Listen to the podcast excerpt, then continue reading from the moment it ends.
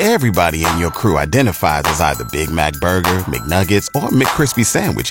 But you're the filet fish Sandwich all day. That crispy fish, that savory tartar sauce, that melty cheese, that pillowy bun. Yeah, you get it. Every time. And if you love the filet of fish, right now you can catch two of the classics you love for just $6. Limited time only. Price and participation may vary. Cannot be combined with any other offer. Single item at regular price. Ba da ba ba ba. On Facebook. I love the smell of napalm in the morning. This is where the fun begins. I don't want them to gain another yard. 620 CKRM is proud to be your official voice of the Saskatchewan Roughriders and your home for the hottest sports show anywhere. It's a new era for sports talk in Saskatchewan. Welcome to the Sports Cage with your host, Michael Ball. Welcome to the Sports Cage live from Riderville. Day two for us here. Party's picking up. They had a decent crowd. A really good crowd for Colin James on Wednesday. Decent crowd yesterday, and now the party rooms, all of them open up. Uh, there's all but one on site here at uh, the Real District uh, on the site of Mosaic Stadium, which is where the 109th Grey Cup will be played. But we've got um, one team off-site. That would be the uh, Spirit of Edmonton, and they are a free event. And that's over at the Conexus Arts Center. You got to pay to get in here, but it is Party Central here. We are in Riderville, which is the ITC Center. And uh, I'll tell you what, this is, uh, what, it's probably about 115 yards long, like a football field long, um, pretty close to a football field wide. Got the band at the far end. I'm at the, uh, the opposite end. That would be the west end.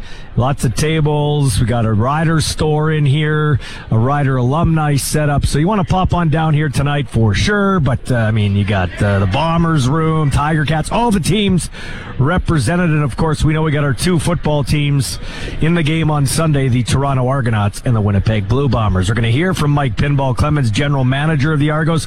He will join us here before five o'clock. We'll also uh, hear from Mario Alford and Dan Clark, two award winners. Uh, last night, uh, Alford won the Special Teams Player of the Year award, and Dan Clark the Jake Gaudaur Award for uh, courage, perseverance, and charity work. Uh, definitely a uh, glue guy for the team and a great guy in the community. We're also going to hear from our friend Solomon Elimimian, former BC Lion and Saskatchewan Rough Rider, now with the CFLPA. We'll talk to him about his thoughts on the Grey Cup and their seven-year agreement, and looks like labor peace for a while, and you know all things CFLPA related. We're also going to hear from John Chick, the former rider. Great, will join us live on set. Jeff Hamilton probably join us by phone, maybe live, but he was over at Blue Bombers practice today. Where? It's where we start one of our stories of the day. Um, Zach Collaros did practice, took first team snaps, looked pretty good, uh, running around out there in a blustery and brutally cold day here in Regina with that wind chill as uh, he's coming off his second most outstanding player award, which obviously was handed out to him uh, last night. We'll hear a snippet of uh, his interview yesterday. So, yeah, we'll hear from Jeff Hamilton, Andy McNamara, our betting expert, Dave Naylor live, and Craig Reynolds before the show wraps up. All right. But that is story number one. Zach Collaros is looking good. As best as he can look ready, getting ready for the uh, Grey Cup start, Grey Cup 109 at Mosaic Stadium. The other story of the day, Randy Ambrosie had his address, and we will hear f- uh, from him in a second. Um, but here's the thing. This is, I'm trying to keep this positive, but I'll never figure this league out. So Randy Ambrosie does this morning, 8 a.m., a state of the league address, which he does at every Grey Cup on a Friday, wherever it's being held, with the media. You know, the Naylors, the Laljis, the Madanis, the Balls, the Hamiltons, those kind of guys, you know, sitting there, uh, you know, the Brit Dorts, not just guys, great female reporters too. And we are uh, trying to uh, be the conduit for the league, get the information out there. And you'll hear what he had to say. But about an hour later, it comes out, after we've had our media event, he comes here to Riderville, where I'm sitting right now to address the fans, and he lets it be known that the CFL playoffs next year and going forward in collaboration with the teams and the broadcast partner TSN will be moved from Sunday to Saturday. So the semifinals and the finals will be on Saturday, not Sunday. The Grey Cup will still remain on Sunday. Now, there's nothing wrong with that. Okay, I, I'm I'm totally on board with that. But why didn't he announce it at the media event? You know the the pipeline for information. I wasn't here, so I don't know if he was asked a question and blurted it out. But you would think that the guy who's in charge of the league, who I think is a good man, I question uh, some of the things he is supporting, as you'll hear here, including the failed global initiative, which he continues to trumpet. But I, I, I, I can't believe that you're sitting there in front of the media and you don't, you dropped the lead. You buried the lead. The biggest story of that press conference is the playoffs, something fans and some media have been calling for are being moved to Saturdays, so I'm assuming they don't compete with the NFL or because TSN has NFL rights too. That's the lead. And you didn't say anything at the media event. What he did say was this. The Alouettes ownership, uh, do you have an update on them? I know the situation has changed when Mr. Spiegel passed away, unfortunately. It just seems like the succession hasn't shown a lot of interest in uh, owning the team, you know, for the foreseeable future. So are the Alouettes going to be on sale again? What can you tell us about that situation? Yeah, well, uh, well, what I can tell you is what um, is what I've been told, and uh, and I've had many good conversations with the, the representatives of SIDS um, of the majority shareholder. And first of all, I think we should all say, you know, it, it was it was sad that uh, we lost Mr. Spiegel before we really got a chance to get to know him you know, he built a he built a wonderful empire. Uh, obviously, a very successful man, but um, he passed away, and we didn't uh, really get a chance to get to know him personally. Uh, but when I first was introduced to them, I asked that question. I said, you know, can you can you tell us what your priorities are? And I was prepared for I was prepared for whatever they would throw my way. But they were very clear, as I said in my remarks. They said, look, we really have two priorities. We want to win football games, and we want to entertain our fans. And I've asked that question repeatedly over the course of these past several months, you know, what their priorities are. In fact, I asked it just uh, in the past several days. Were there any changes? And they've advised me to advise all of you that there are no changes. They, they are, you know, they are, they are focused on those two priorities. They want to win and they want to, and they want to entertain their fans. Obviously, that's in pursuit of growing their business. So, you know, uh, Look, could, could that change? Perhaps. I, I don't know. But what I can tell you is what I've been told. And they've been very clear that right now that um, it's steady as she goes and they're focused on their, their biggest priorities. But did you ask them if they wanted to own the team, you know, for the next 5, 10, 15 years, you know? Well, you know, look, I, I can't remember exactly how I phrased it. I suppose uh, that to be fair, I was probably asked the question gently uh, you know what their what their desire was, what their intentions were. But I, I, think they knew exactly what I was asking, and I saw no hint at all that they were that they were shying away from owning the football team. And again, perhaps that'll change, but I can tell you they have been very positive and they've been very professional. They've been they've been very good to deal with. I know the feedback from Mario has been very positive. So you know, right now I have nothing to add other than uh, you know it, it appears it's it's uh, it appears it's steady as she goes at, le- at least for now. Thank you. Jeff, you want to go? Jeff Hamilton. Hey, Randy. Thanks for doing Morning, this. Jeff. Uh, maybe we can get some clarity on what exactly happened with the All Star voting this year. We, we, from what we understand, um, you know, it was a new thing that was brought in. Of course, added the fan uh, voting part, but you know, I, we're being told it wasn't in the CFL's hands as far as calculation, but we don't really know how something like that would happen. Yeah, well, first, Jeff, thank you. That's uh, it's an appropriate question and one that I'm happy to happy to address. Look, I'll start by I'll start by saying how um, how sick I was when I learned that um, that we had made a mistake because I've been in that locker room and I know what it means on um, on All Star announcement day. I know what it means to a player when their name is called, and I know what it means to a player when their name isn't called. And there's joy on one side of the dressing room and parts of the dressing room, and there's disappointment on the others. And um, and I think when you make a mistake and you know you potentially hurt your players because you've you've got that wrong, that's um, that's something that should never happen. I wrote to um, I wrote to each player that was affected by that um, by that mistake, and I apologized. And I would say, on a very positive note, I got back some of the most gracious uh, responses that you could imagine, uh, very thoughtful and very um, and and and frankly very uh, very warm. So I was pleased with that. But again, we shouldn't have that mistake happen. Jeff, what really took place is as we introduced the uh, fan voting, that's part of our marketable fan strategy. It's an opportunity to can, can reach out to the reach out to the football community, reach out to the CFL fan community, and encourage them to be part of our ecosystem. So what happened is when the in the calculations, which were done internally, so you know we we shouldn't uh, we shouldn't deflect that. They were done internally. But what happened is they got the weighting wrong. So in our coaches and media, in our coaches and media balloting, which has always been our tradition, it was easy to calculate because it's a fairly small universe of voters, and um, and each voter's vote got the same weight as the other as the other uh, voters' vote.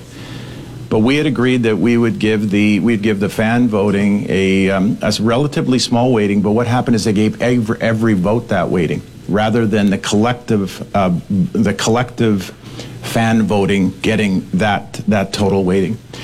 And so, of course, it skewed the results. And, um, you know, look, the, the mistake we made is that we didn't do a double and triple check. We didn't have it, we didn't have the list vetted. Look, I, I'm a pretty, I'm a pretty good eye for the players that play in our league. And, and had, and Greg Dick and I have talked about this. Had we seen the list, had we, had we looked at it, Matt Maychak has said this as well, we would have known that something wasn't, wasn't right. Um, but um, it was a calculation mistake made on our part. And really, the, the mistake we made is that we didn't have a betting we didn't have a betting process. So what happened post uh, post the event is we reminded everybody of our of our media proto and our and, and our press release protocols because we have them and that they have to be vetted by at least one member of the senior executive team who is in the appropriate area of expertise and then ultimately they have to be signed off by me. So going forward, you know, that is a that is a stress test that we'll put on all of our press releases to make sure that we don't make that mistake again. But Jeff, it was our mistake. It was done internally. There is nowhere to hide from the fact that it never should have happened. Uh, look, for what it's worth, um, I, I hope that the players who got my letter, and I got a response from several, I hope they all know that um, that we apologize and, and, and sincerely believe we'll never make that mistake again you brought in the salary or the non-player football operations salary cap a few years back. I'm just, you know, we've heard over the years, you know, certainly challenges from the people it affects the most. Of course, you know, the front offices of, of each team.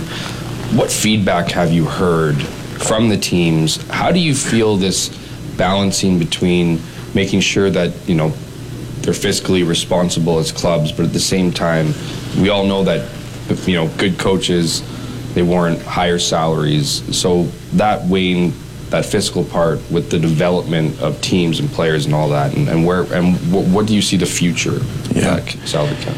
Well, yeah, Jeff, it's a good question, and again, something that um, you know is, I believe is going to be a, a, a, constant work in progress. Look, one of the things that it did for us, and one of the things it accomplished, is that uh, gave us an opportunity to live within our means. And you know, if you want to if you want to build something and you want to build something sustainable, you have to make sure that uh, you you have an affordable platform.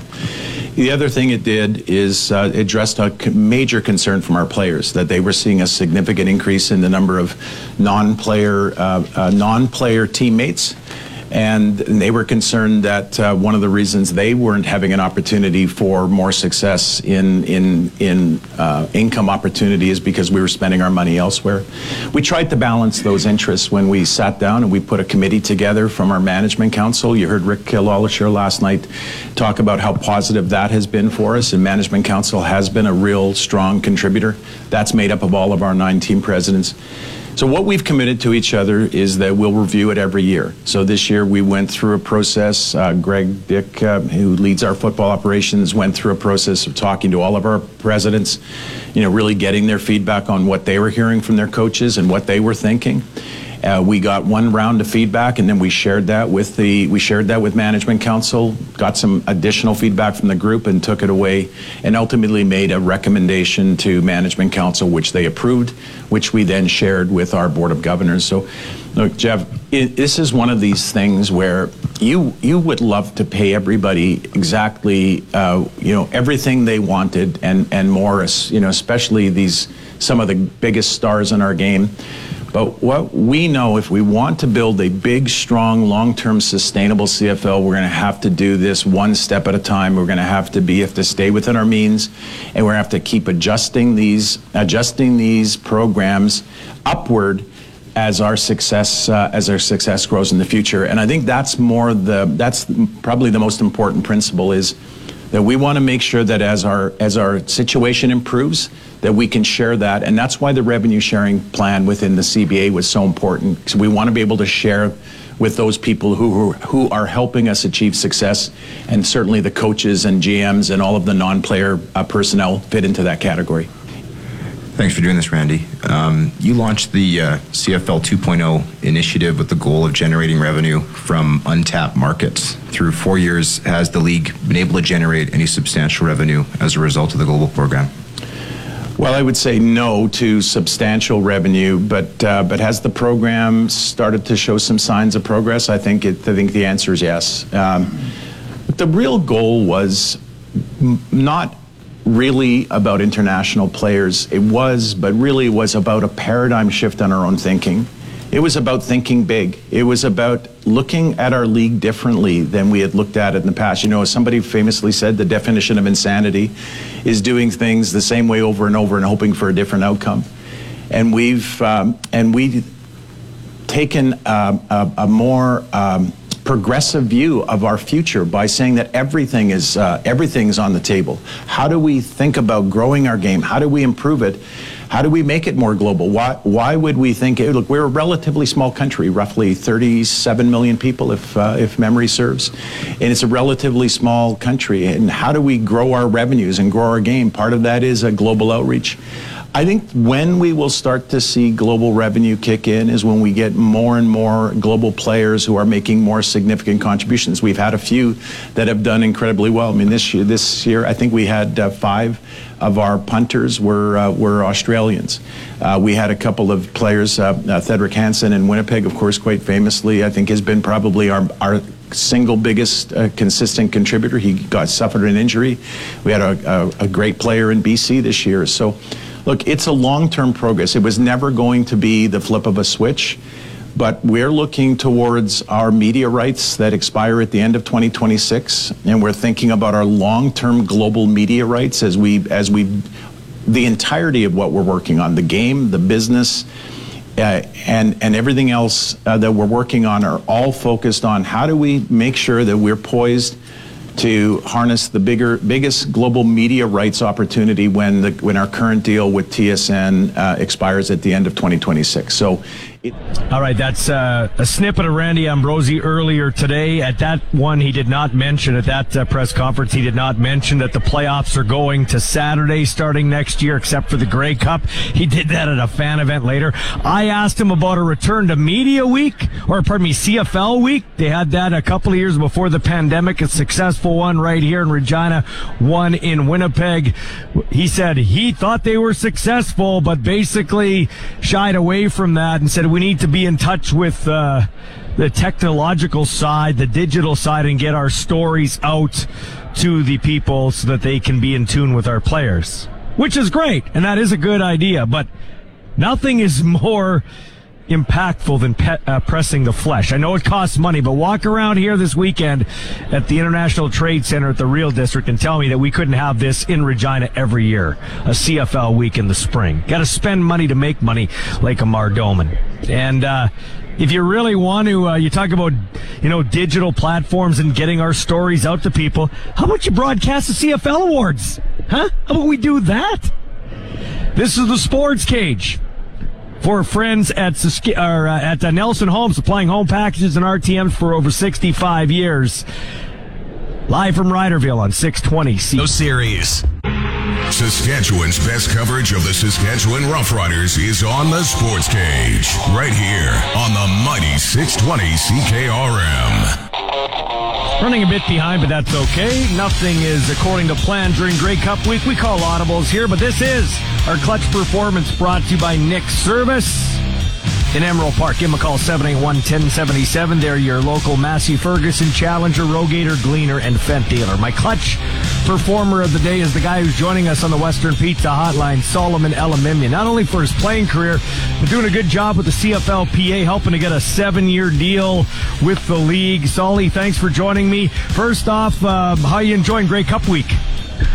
Uh, it's awesome. Uh, first and foremost, thanks for having me. It's always a pleasure to come on and you know chat with you, chat some football, and it's even more special to talk about you know Grey Cup week and um, you know just enjoy the festivities with our tremendous fans and you know watch a, a great uh, Grey Cup this Sunday. Hey, you. Uh, you played here for a bit, mostly a BC Lion. But what was it like? Did you even know what you were getting into when you came to Saskatchewan? And are you happy that you got to uh, spend a snippet of your career here? You know what? You always want to play in the same uh, city, the same place for as long as possible. You always have that, you know, vision as a player to, you know, start your career some, you know, uh, at a specific uh, place and end at a specific place. Um, and certainly I did too. But when I played for Saskatchewan Rough Riders, it was a great experience. You know, the fans, the atmosphere is like nothing, you know, nothing I've seen before. And you know, I had a really good, uh, really good time in 2019. I was signed in 2020. Unfortunately, um, the season, you know, didn't happen. Um, so yeah, hats off to the Saskatchewan Roughrider fans. They're one of the best um, in Canada and one of the best, you know, um, across all sports.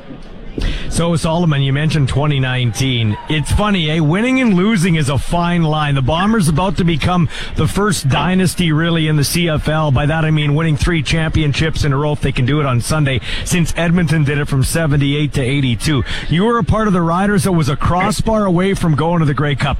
That literally is as close as you can get to uh, winning and losing, so to speak. Uh, uh, thanks for thanks for reminding me about that. no, I still have nightmares about that 2019 season. You know, just an opportunity that we had. Um, just a great group of guys, great experience, great you know, great players, and you know, it was just really came down to that last play. Um, it was a great game, and you know, hats off to uh, Winnipeg Blue Bombers. You know, um, they've had a lot of success, and I think they have a good culture over there. So, yeah, we were one um, play away from, um, I think, winning the Grey Cup. You know, if we could beat them, I think we had a really good shot shot at um, at uh, playing in the Grey Cup and winning the Grey Cup. Your old running mate Adam Bighill is in line for another championship. What makes him so good, and and, and how can you have that longevity like he's had for so long? Because you were that way too. Yeah. You know what? Adam takes care of his body. You know, first of all, you have to be gifted. You know, you have to be talented, and you know, a lot of it is God. You know, God given. Um, but also, he, he he puts in the time. He takes care of his body um, in you know every off season. You know whether it's the stretching routine, you know the weightlifting routine. I think he modifies it from year to year.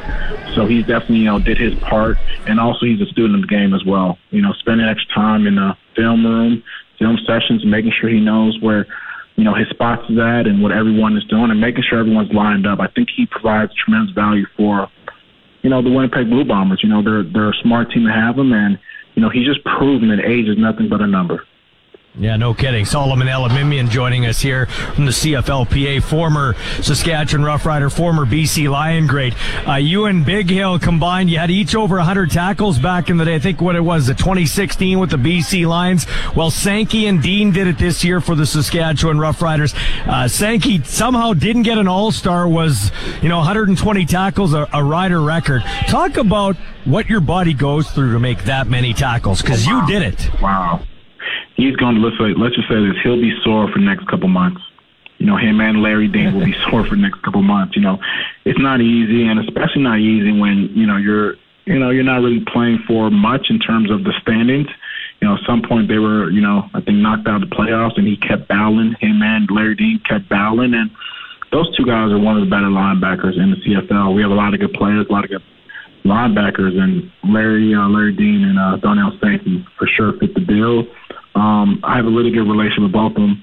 Um, I played with um, Larry Dean in uh, Minnesota, and you know, matter of fact, when he went through his Achilles tear, um, I actually gave some tips. So Um, you know, it's always great to see um, great players bounce back, especially from potential uh, career, um, you know, career-ending injuries. And certainly Larry Dean did that, and even you know Sankey coming from a different team and different environment.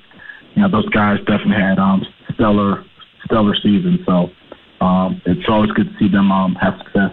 I know you're busy, so just a couple more quick questions for you. In the address today, the commissioner with the media said, "Hey, we, uh, you know, we want to uh, get out there digitally and get our player stories out to the community and things like that. Uh, it is a community-based league. There's no doubt about it. But I, I have to snicker, and, and no disrespect, but when I hear that, okay, that's great. But on the other side, we don't even broadcast the darn player awards. Like, don't you? I feel like this league doesn't do a good enough job with its broadcast." partner of creating stars? Mm-hmm. Well, I, I think that um, you know there's things that we can look at to creating stars. I think our players are the stars. Um, the tremendous athletes, and they have interesting stories. A lot of these guys' stories, if you listen to it, it's very interesting and very compelling. What we have to do is be able to market that and show that across, you know, not just Canada, but across North America to attract uh, new fans. So, you know, the great thing about this long-term seven-year uh, you know, collective agreement is we also have a seat at the table, and we also have some great ideas in terms of how we can market the stars better. Um, next month we have our first uh, ventures uh, meeting, and um, I believe that meeting will have Genius Sports. I'm sure you heard a lot about Genius Sports and what they bring to the table. So we'll be able to, um, you know, understand um, their role and what they envision CFL, but also be able to give feedback. But um, you know, the, the seven year deal allows for a runway, a runway of ideas and a runway of actual items. So, lastly, Solomon, my question to you after leaving the game and being in the role you are now president of CFLPA, how has this made you a better person doing what you're doing now? Uh, excuse me, can you repeat that question? Said, how doing what you're doing for the CFLPA, how's that made you a better person now? Well, you all just, I'm thinking it's not about me. You know, it's not about me. It's about these guys, right? Um, there's different things I could be doing with my time, um, but I really care about the players. I really care about the CFL. The opportunity the CFL has afforded a kid from Los Angeles, inner city Los Angeles, to play professional ball is um, something that I want to just help and repay back. You know, I've had some, you know, tough, you know, tough moments in life. I've had some, you know, tough injuries, and you know, the CFL gave me the platform to do what I love, and I just want to make sure that that platform continues for the guys to come, you know, after me. And I feel the CFL has a lot of potential, and I want to see that potential unlocked. And um, that's why I and you know the board of directors, our executive director Brian Ramsay, that's why we do what we do and put in the hours um, that we put in. All right. Thank you for your time, Solomon. I appreciate it, man. you have yourself a great day, okay? Uh, real, real quick, just want to say um, we're going down to the Fat Badger. Uh, come on down. We're announcing the CFLP All Stars. Um, we got a sponsorship with uh, Sask Polytech. So if you're in the area, come on down to the Fat Badger. We'll be there till about 7, 8 o'clock today. Um, come hang out with the, uh, the players, and we'll be able to sign some autographs. Awesome, man. Thanks for your time, Solomon. Enjoy Grey Cup week. Okay, cheers. Bye. We'll t- We'll take a break and be back with more of the Sports Cage from Riderville on 620 CKRM. Our house is your house. Welcome inside the Sports Cage on Saskatchewan Sports Radio, 620 CKRM site of uh, the team party room here, site of Sports Cage for the last two days. I'm Michael Ball, your host. Wherever you're listening, thanks for making us part of your Grey Cup week. You can get a hold of us on the uh, text line brought to you by Capital Ford Lincoln, located at the corner of Rochdale and Pasqua. Number one Ford dealership in the province. 306 936 6262, our text line. Uh, send them along and I'll pass them along. I want to know where you're listening from today. Give you a shout out, your thoughts on who's going to win the game, your thoughts on maybe what the commissioner said earlier. We do know that the playoffs are moving, which I'm all in favor of. They're moving from uh, Sunday to Saturday. The semifinals and the final uh, weekend are moving to Saturday. The Grey Cup stays on Sunday. I got this from my uh, producer, my regular producer, Sean Kleisinger, who is uh, battling some health stuff, but he should be back in December. By the way, thanks to Colson Schultz for stepping in and doing a great job behind the scenes uh, back at Harvard Control. But anyway, Sean said, you know, he's a fired up sports fan. He goes, I've been watching the practices for Mosaic, and the logos still have Rider logos in the end zone and the Mosaic logo at center field. They better put a Grey Cup logo at center field and the Argos and the Bombers logos in the end zone. That's tradition. They need to do it. So we'll see. I'll try to get to the bottom of that. Maybe when Dave Naylor comes on, he's uh, pretty fired up. So anyway, the playoffs are moving as of next year.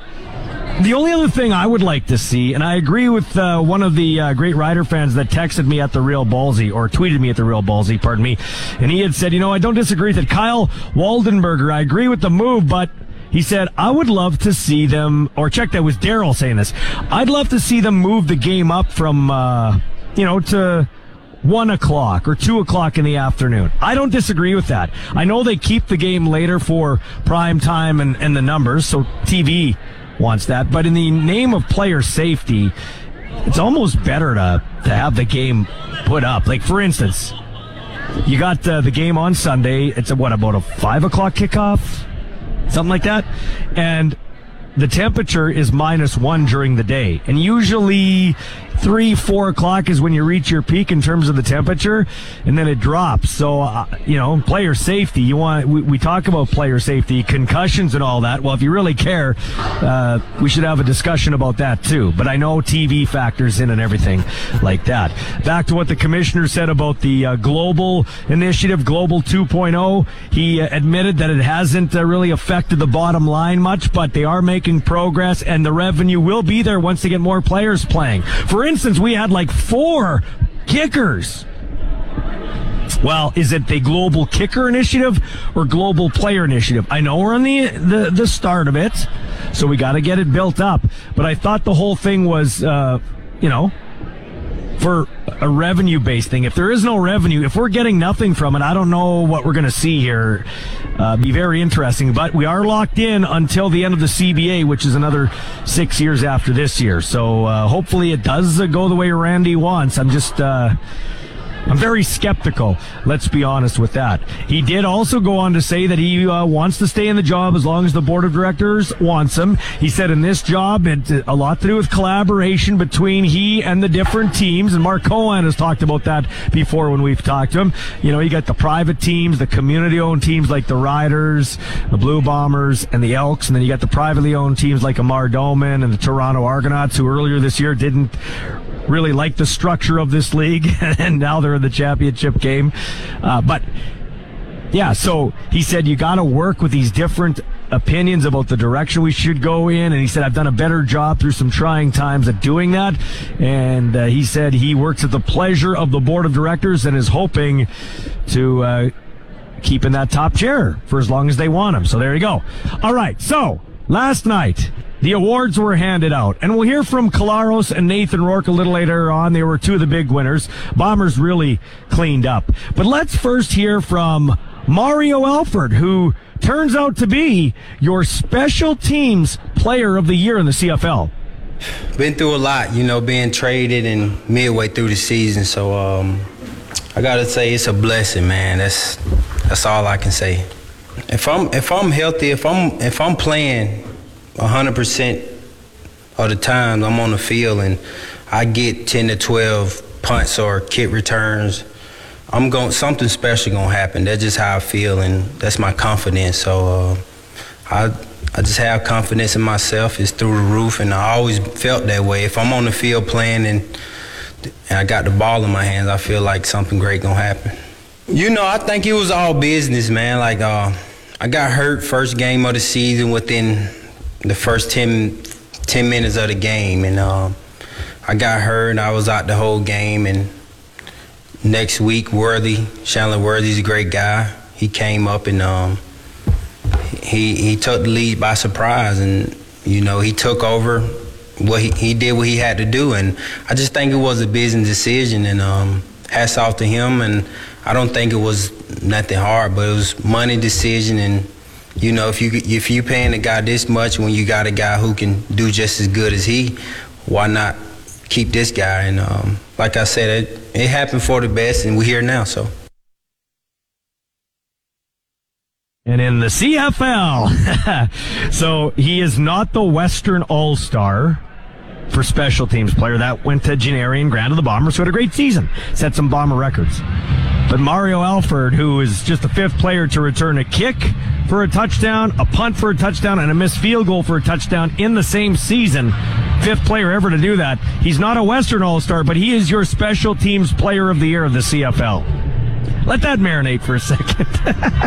uh, but hey, all's well that ends well. Good job by Mario Alford. And a great job to Dan Clark, who wins the Community Service Award, the Jake Gaudaur Award. It's handed out. Uh, to that player that kind of exemplifies what the military brings to the table courage, perseverance, and community spirit, a community, uh, you know, mentality to prop up his community. And the winner is Dan Clark. I don't know. I think from breaking your leg in week two and being 34, 34 years old, your kind of backs against the uh, against the wall at that point. You're either decide that you know what my time's headbutting defensive lineman's over, or you uh, you put yourself back into a 25 year old's body and mindset, and you keep working and you work and work and work.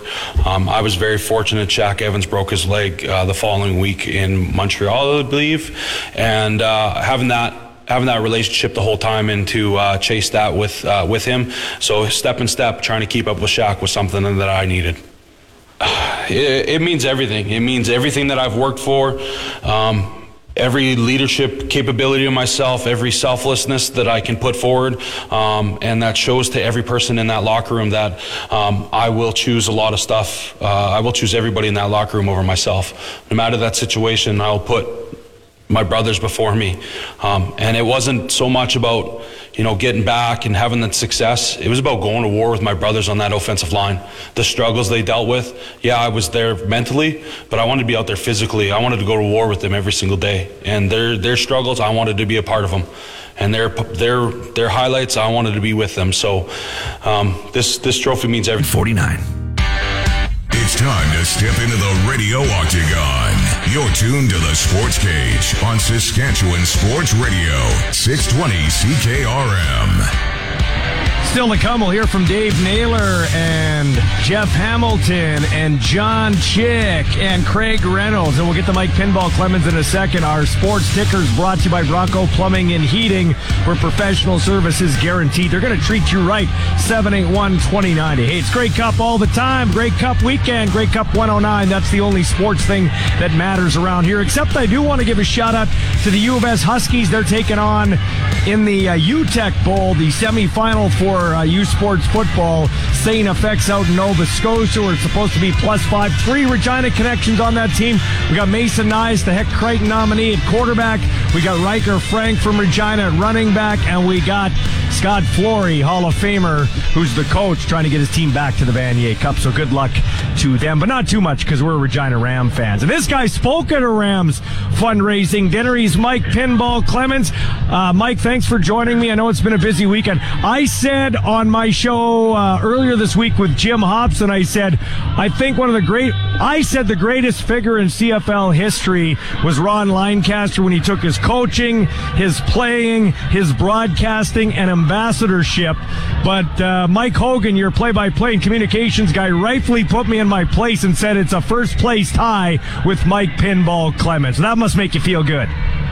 Well, I have to say, if if I'm in the same sentence with Ronnie Lancaster, a guy who I admired, he he was a role model for me. He even helped me. Uh, he he uh, gave me a a uh, a booklet of um, different situational kind of things, and and and uh, so and and kind of gave me the like like what would you do in this situation? You know, you know, it's so much time on the clock, and and uh, so he is a mentor to me. Uh, I have to defer to him. Uh, I, I can be maybe named in the same sentence, but but I'm not on the same tier. I have to look up to him. Well, I think you're uh, uh, very modest. I'll I'll give I'll give Mike Hogan credit. He he did set me in my place. I think it is a dead heat first place tie. The league is better with you in it and around it. But hey, do you get to enjoy yourself more now in the GM role? Your job's done. You come in here and you get to enjoy Grey Cup week in the heartland of football. Uh, you, you know what? That that part, the last part, is absolutely true. I get to enjoy it in the heartland of. So there's there's no question about that. But but this role, when you're less hands on, is actually produces a little bit more anxiety, right? um, because you know it, it uh, you you have to sit and wait. Like you know we we guys in in this kind of situation. I shouldn't say guys because we have so many uh, girls today that um, ladies, I should say, uh, that are such an instrumental part of our, our, our teams, and now they're refereeing and coaching and doing all the other uh, things. And, and so, but so when you get to this point, right, when uh, especially when you're used to either playing or having coach, you know, uh, having that direct access and being directly involved with the game plan, uh, there's a high level of trust. Uh, but it is accompanied by the, by a lot of nerves uh, this week. That, there's no question about that. What did you see in Ryan Dinwiddie that you knew this guy would be a great head coach?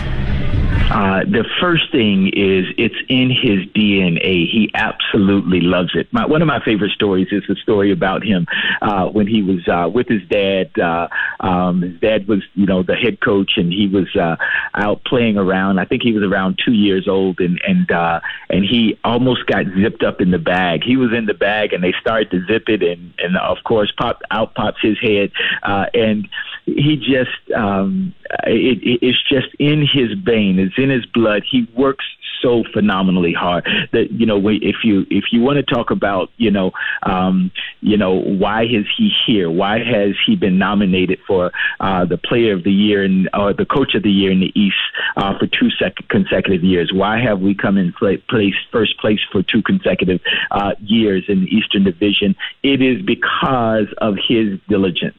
Absolutely, you got to have all the people around you, and so we we don't want to excuse that that by any means, right? If you're the smartest guy in the room, it's your own fault, right? So you got to put excellence around you. But but every day during the pandemic in 2020, he was in the office. Uh, you, you know, they you couldn't have multiple people and all of that. Many offices were closed. Ours was deemed closed, but he was in every day, going into the office, even with a, a young son who was just born. He still had the discipline to go into the office on a daily basis, and uh, and he takes that same work ethic, and everybody around him absorbs that, and so uh, he he he he's done the work to get here. Hey, you never played in Saskatchewan, Mike, but you get a chance to be a fan favorite on Sunday because I think most of the Rider fans that kept their tickets are going to be cheering for the Argos. That must uh, that must get you guys pumped up. You're the home team, I think. Uh, well, you know, we, we really appreciate uh, uh, the love that has been extended since we've been here. Uh, and yes, we have had many fans that have told us that they'll be cheering for us. Uh, but that's the greatness of our league, you know, the, the great rivalries. And, uh, you know, I, I think next year, um, you know the shoe might be on the other foot, right? If because uh, that game is in Hamilton, and uh, so if, if we're lucky enough to make it back uh, to to the to the Grey Cup again, uh, I I don't think Hamilton fans will be cheering for us, right? So uh, that that's that's part of the wonder of the league, and so we really appreciate the passion, and, and especially in the epicenter of Canadian football. Okay, you got a minute left, Mike. Uh, Mike Pinball Clemens, the coach who won it in 2004. What do you got to do to win this game on Sunday? Uh, well, we have to score one more point than they do. so, so, so, you know, we, we talk, we, you know, we talk about, you know, the game in this fashion. Uh, you know, we, we, defense has been our, you know, backbone all, all year long. And, and, you know, offense actually, uh, you know, was, you know, more, a bigger part of the win last week. And so, uh, in, when you get to the big game, you know, you don't know what's going to happen, right? The biggest thing is being able to respond, your respondability your ability to to respond to whatever happens in the game. And uh, and I think both teams are very capable in that area. So I look forward to a great game. And uh, uh, and I'm picking Argos by one. All right, man. That's good, man. I'm hoping you're right. Our best scenario in Saskatchewan is the Winnipeg fans come here, spend all their money, and the Argos win. That's how I feel. Hey, Pinball, thanks for your time, man. Enjoy the rest of the week, okay? Thanks, Ballsy. Appreciate you. Appreciate it. That is Mike Pinball Clemens, one of the greatest of all time. When we come back, John Chick will join us on the other side of the five o'clock news. We'll get to a couple of your texts too. This is the Sports Cage live from Riderville for our friends at Nelson Homes on 620 CK. Street. Our house is your house. Welcome inside the Sports Cage on Saskatchewan Sports Radio, 620 CKRM. Welcome back to the Sports Cage live from Riderville, our second day down here. I'll be on the stage emceeing all the entertainment tonight, which goes to midnight. Got lots of great things down here. A portable rider store in here. We got a setup for a rider alumni. We are just inside the doors here at Riderville. Uh, we're expecting John Chick to be here soon, although I do not see the big guy. Hey, Chicker! John Chick is here. Come sit right here, John. He's looking around. His head's in the clouds. We'll uh, get you on here in a second, John. The show is brought to you by our friends at Nelson Home, supplying home packages and RTMs for over 65 years. All our texts via the uh, Capital Ford Lincoln text line at 936 6262. And all our guests on the phone via the Western Pizza Hotline. Before we get to John Chick, I'll read a couple of your texts. Uh, this one from TC and Medicine Hat. Ballsy, I love the move to Saturday for the playoffs. Let's move the season up two weeks, start the regular season June 1st or end of May. And how is Mario Alford a special team player of the year, not an all star in the West? Let's go, Argos. Yeah, you're right, TC. I agree on all those points. Uh, this one from George from the Pilot Butte Rodeo.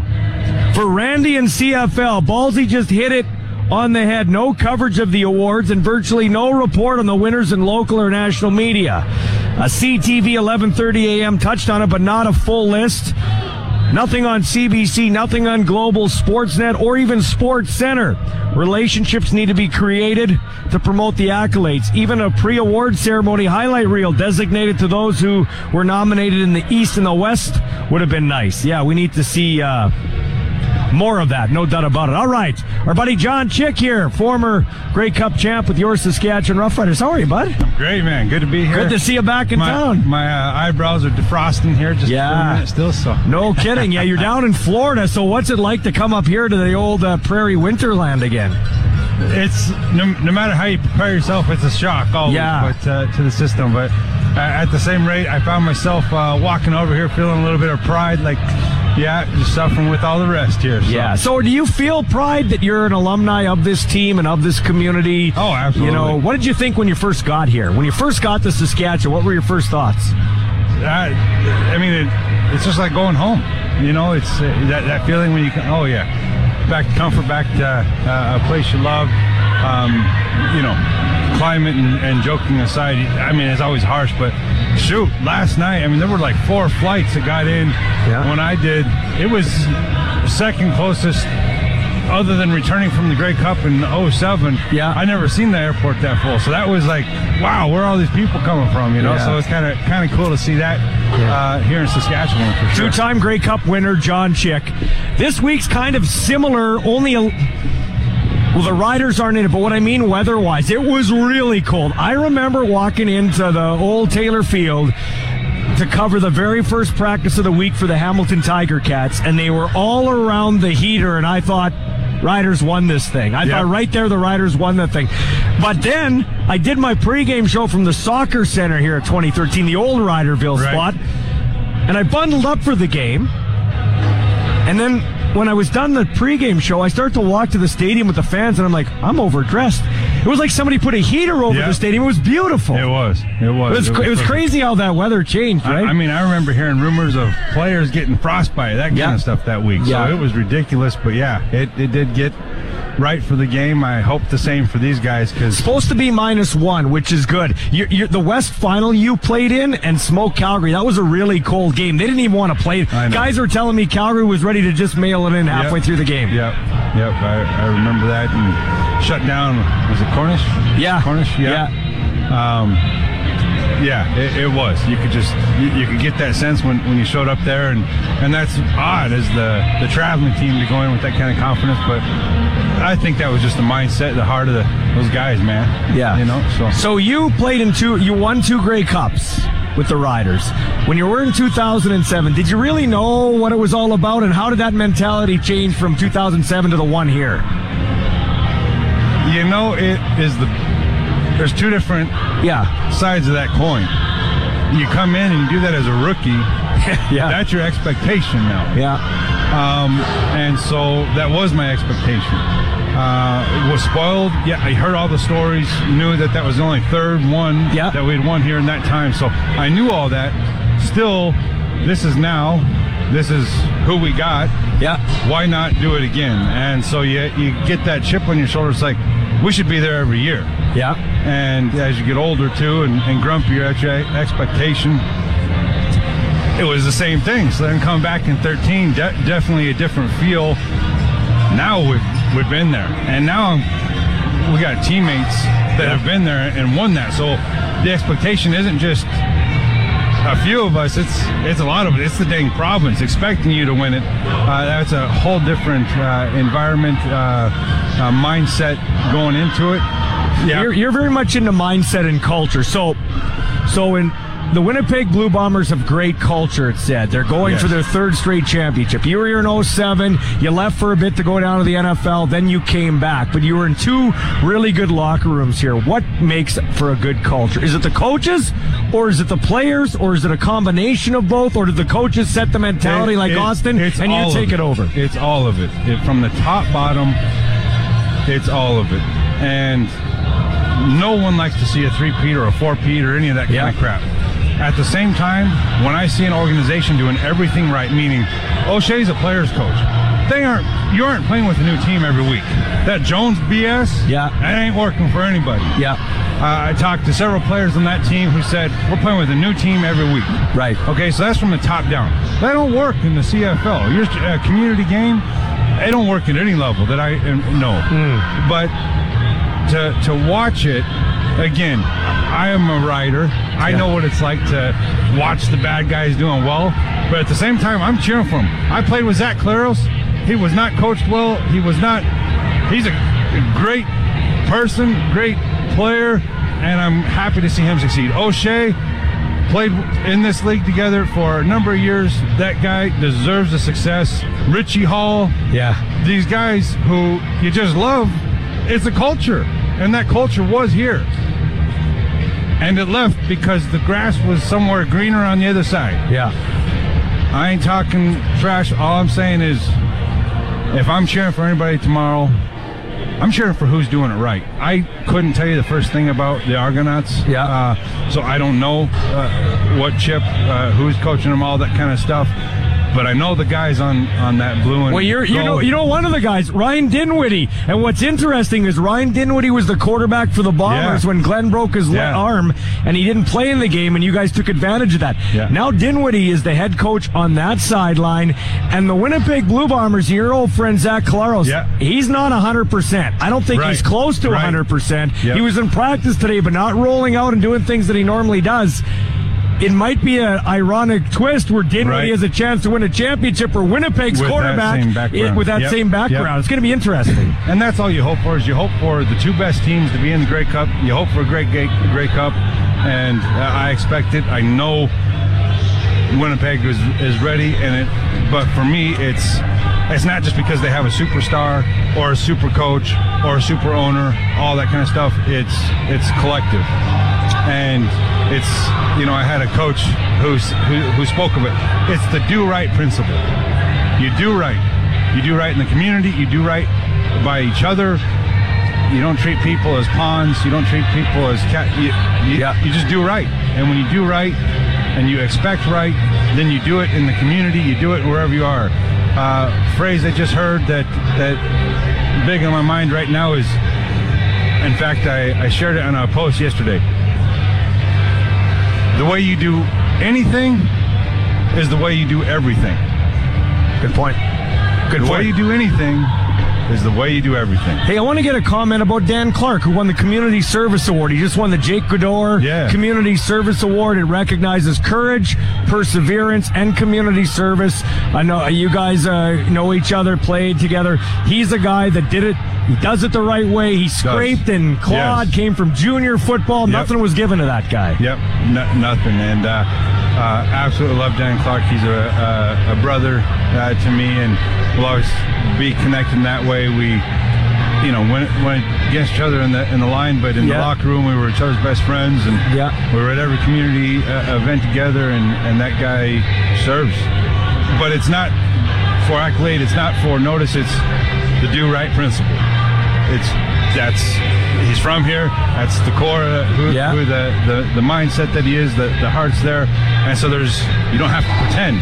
You don't have to act. Yeah. And and it bleeds in everything he does. And uh, yeah, when he came in, I can tell you, I had uh, an initial thought about who a Dan Clark was, and the dude freaking just grinded and built himself and has made himself a star in this league for a long time. Um, you know, I know he's uh, had a little bit of health uh, Yeah. issues here lately, but uh, he's a grinder, and uh, grinders will always rise to the top. Rise to the top. Okay, so tell me about what you're doing, and you, you got a venture you're involved with now. Yeah, yeah, yeah. No, just been uh, uh, excited. Same kind of thing. How you do anything yeah. is how you do everything. I'm not a part-time, I'm not a uh, half-in kind of guy. Uh, I have found something that changed my life um, in, in, in multiple areas, and um, I've been able to share that with many. Um, we, you and I, have seen what this world is is doing. Yeah. Right. Uh, nobody can hide from inflation. Inflation is kicking everyone's butt. Um, you can see the mandates have been put, put on people's wh- wh- whatever side you, you you're on it. As people have been forced to do health things that they don't want to, um, have been forced by their employers to do things that they don't want to. Um, I didn't go back to the Edmonton Eskimos for a personal decision because of a culture that we talked about. It didn't it didn't align with my culture. Yep. What I believe. Um, when I retired, I had an opportunity to be a strength coach with the Jaguars. Yep. I was already married to football once. I need to be married to my family now. Yep. And so I started working for myself. That being said, even working for yourself, you're married to it. Yep. And what I found is an opportunity to come out from them in a way that is still serving people, helping them in their health yep. and their wealth, um, helping them to, if something like what happened two years ago happens again, you aren't stuck. You aren't confined by no. And in fact, the people I'm working with use that opportunity and excel. And I'm talking six, seven figure earners. Um, and so, you know, I'm biggest thing is I want people to who are looking for something different, right? Is I believe in eight to five too. I'm Yeah. a grinder. Yeah. You, you, you got to grind. But we've been in a mindset our whole life that says, go pay. I, I was just listening to something on the way here today. Uh, it was about a guy who was talking about his mom. He's like, they can never steal your education from you. Yeah. and he was like, who wants to steal my education from me? Yeah, yeah. you know, and so it's not against education. I love education. I have teachers in my family, all that kind of stuff. But we have such a mindset that says you have to go do X for four, seven years to, to get this Yep. pedigree.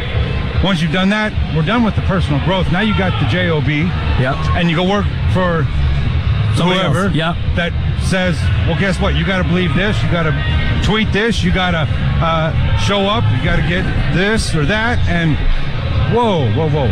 I got a, I got my degree, so I could be qualified to, you know, go do all these kind of things.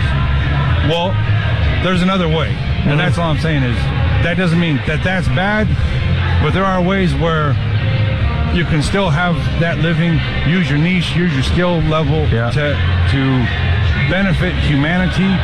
Um, So if people want to get more information, because we're up against the clock, where Yes. can they get a hold of you? Can they talk to you this week? Where can they find you? Well, tomorrow, Yep. Saturday, um, from 2 p.m. to 4 p.m., I'm at Tux- Tuxedo Courts doing a presentation. Okay. I will be very specific as to what we're doing. Yeah. Uh, inviting everyone to come to that. It's just an opportunity presentation. That being said, you don't have to come on board. We're going to make it fun. I'm going to be telling some writer stories, um, uh, cut, cutting loose. I did bring a 07 Grey Cup football. Nice. Autograph signed. Uh, that's going to be part of a giveaway. I'm going to uh, sign my jersey that I'll be wearing. That'll be a giveaway for people who, who jump on board with us. I brought a bunch of player cards that I will be signing for people. Um, we'll have other prize giveaways as well, and uh, basically just sharing information. Other than that, I can be reached on social media on my writer account, um, you know, Facebook. Um, yeah. I just jumped back on Twitter. You can- Okay. you can imagine why. Yeah, yeah, yeah, yeah, exactly, exactly. Hey, But- we're against the clock. Thanks, man. I appreciate it. yeah. Once again, at Tuxedos, you said tomorrow, Yes, two tuxedo, to four. Tuxedo course, two to four. All right, man. Thanks for your Yeah, time. God bless. That's John Chick, former rider, great two-time Grey Cup champ. We'll be back with more of the Sports Cage in a moment on 620. Nobody covers your team like our team. This is the Sports Cage on the mighty 620 CKRM. Welcome back to the Sports Cage here live from Riderville. Thanks for uh, making us part of your day. Send us texts at Capital Ford Lincoln. Text line 936 6262. Like Leonard, didn't the Riders win a Grey Cup in Winnipeg and had to use their locker room? I'm just saying that was in their old stadium. No, the Riders never won a Grey Cup in Winnipeg. Ever. Leonard, never. So, uh, no, they didn't. They won a Grey Cup against Winnipeg in Toronto. They did do that uh, in 2007. The 1989 one they won in Toronto against Hamilton, greatest Grey Cup ever, 43-40. The Tony Champion Broken Ribs game. They won one in 1966, I believe Empire Stadium. I wasn't alive for that one. That was uh, over Ottawa, and they won in 2013 here against Hamilton, 45-23, in a game that was contested November 24th, 2013. Who will win the 109th Grey Cup? We're not sure, but uh, we're cheering for the Argonauts, no doubt, here in Rider Nation. Coming up, we'll have Jeff Hamilton joining us from uh, Winnipeg, veteran writer there, Dave Naylor and Craig Reynolds. But first, Kid Canada, who now has a lot of NFL workouts, including two next week. Nathan Rourke played half the season, 3,300 yards, 25 touchdowns, and still some people were outraged that he won the Outstanding Canadian yesterday. I'm sorry, Kurleigh Gittens Jr., the Argos, outstanding star receiver, played the entire year, had over 1,100 yards. I hope he scores four touchdowns in the Grey Cup, okay? But the most outstanding Canadian, Nathan Rourke. Let's hear from him. Um, you know, like I said in my speech, I just hope that um, moving forward, and it- it's certainly shown, you know, with players like myself and and Tre Ford getting opportunities this year, that you know, quarter, Canadian quarterbacks are continue to be given opportunities, not because. Uh, where they come from. Um, I seriously, when I was when I came to this league initially, people were like, "Be careful the way they, they treat Canadian quarterbacks." And I got lucky enough to not go to an organization that puts a lot of weight in that. So hopefully that continues, and hopefully the league can continue to, to value Canadians as well as a whole. I have a tremendous group. I have a tremendous group, and we were clicking, and it was really fun to be a part of, and um, such an unselfish group group that was working for each other, and. Um, uh, a- just a coaching staff that are tireless, tireless workers, and um, really, uh, really, really fun to be a part of. We had some great crowds there at BC Place too uh, to start it off, so we had some momentum going on, and, and uh, just a, just a fun ride, fun, fun ride. Yeah, I'm not sure. I'm not sure. I think that maybe the development needs to start at, a, at an earlier level, um, just because I think that at a certain point, grouping Canadian quarterbacks different than Americans is detrimental to an, to a certain extent, right? Um, I think there's room for growth. I'm not sure exactly how that's to be done, um, but I certainly hope to, um, certainly like to think that we're helping with the with the product we put on the field. The Doug Flutie place, pace, like the records and stuff. Six thousand yards, and like you guys. We never fix, we never fixated on that. You know, it was all about winning games. You know, and um, unfortunately, we came up a little bit short this year, and, and hopefully, we're able to retain a lot of the group and, and be able to get another run at it next year. Yeah, I, I think that you know, early on, we, we showed that we could win in a number of different ways. I look at, I look back, I think back to that Hamilton game that we played at home. You know, I think our our defense really won that one for us. So um, we were able to win in a, in a number of different ways. Our offense certainly was clicking at some points, um, but I think we showed that uh, good teams find ways, different ways to win, and, and we did that this year. Um, I just know for going into next year, there's still a lot of work to be done, you know, and um, I think the, the, the last West Final game was was was evidence of that, and um, certainly you have to get beat good teams to, to to win this thing, which is ultimately the goal, and you have to be able to play well in cold weather, right? So got to be, be be better than that. Um, it's it's a it's a long season, and health is priority. Be able to play all 18 games plus hopefully a couple more.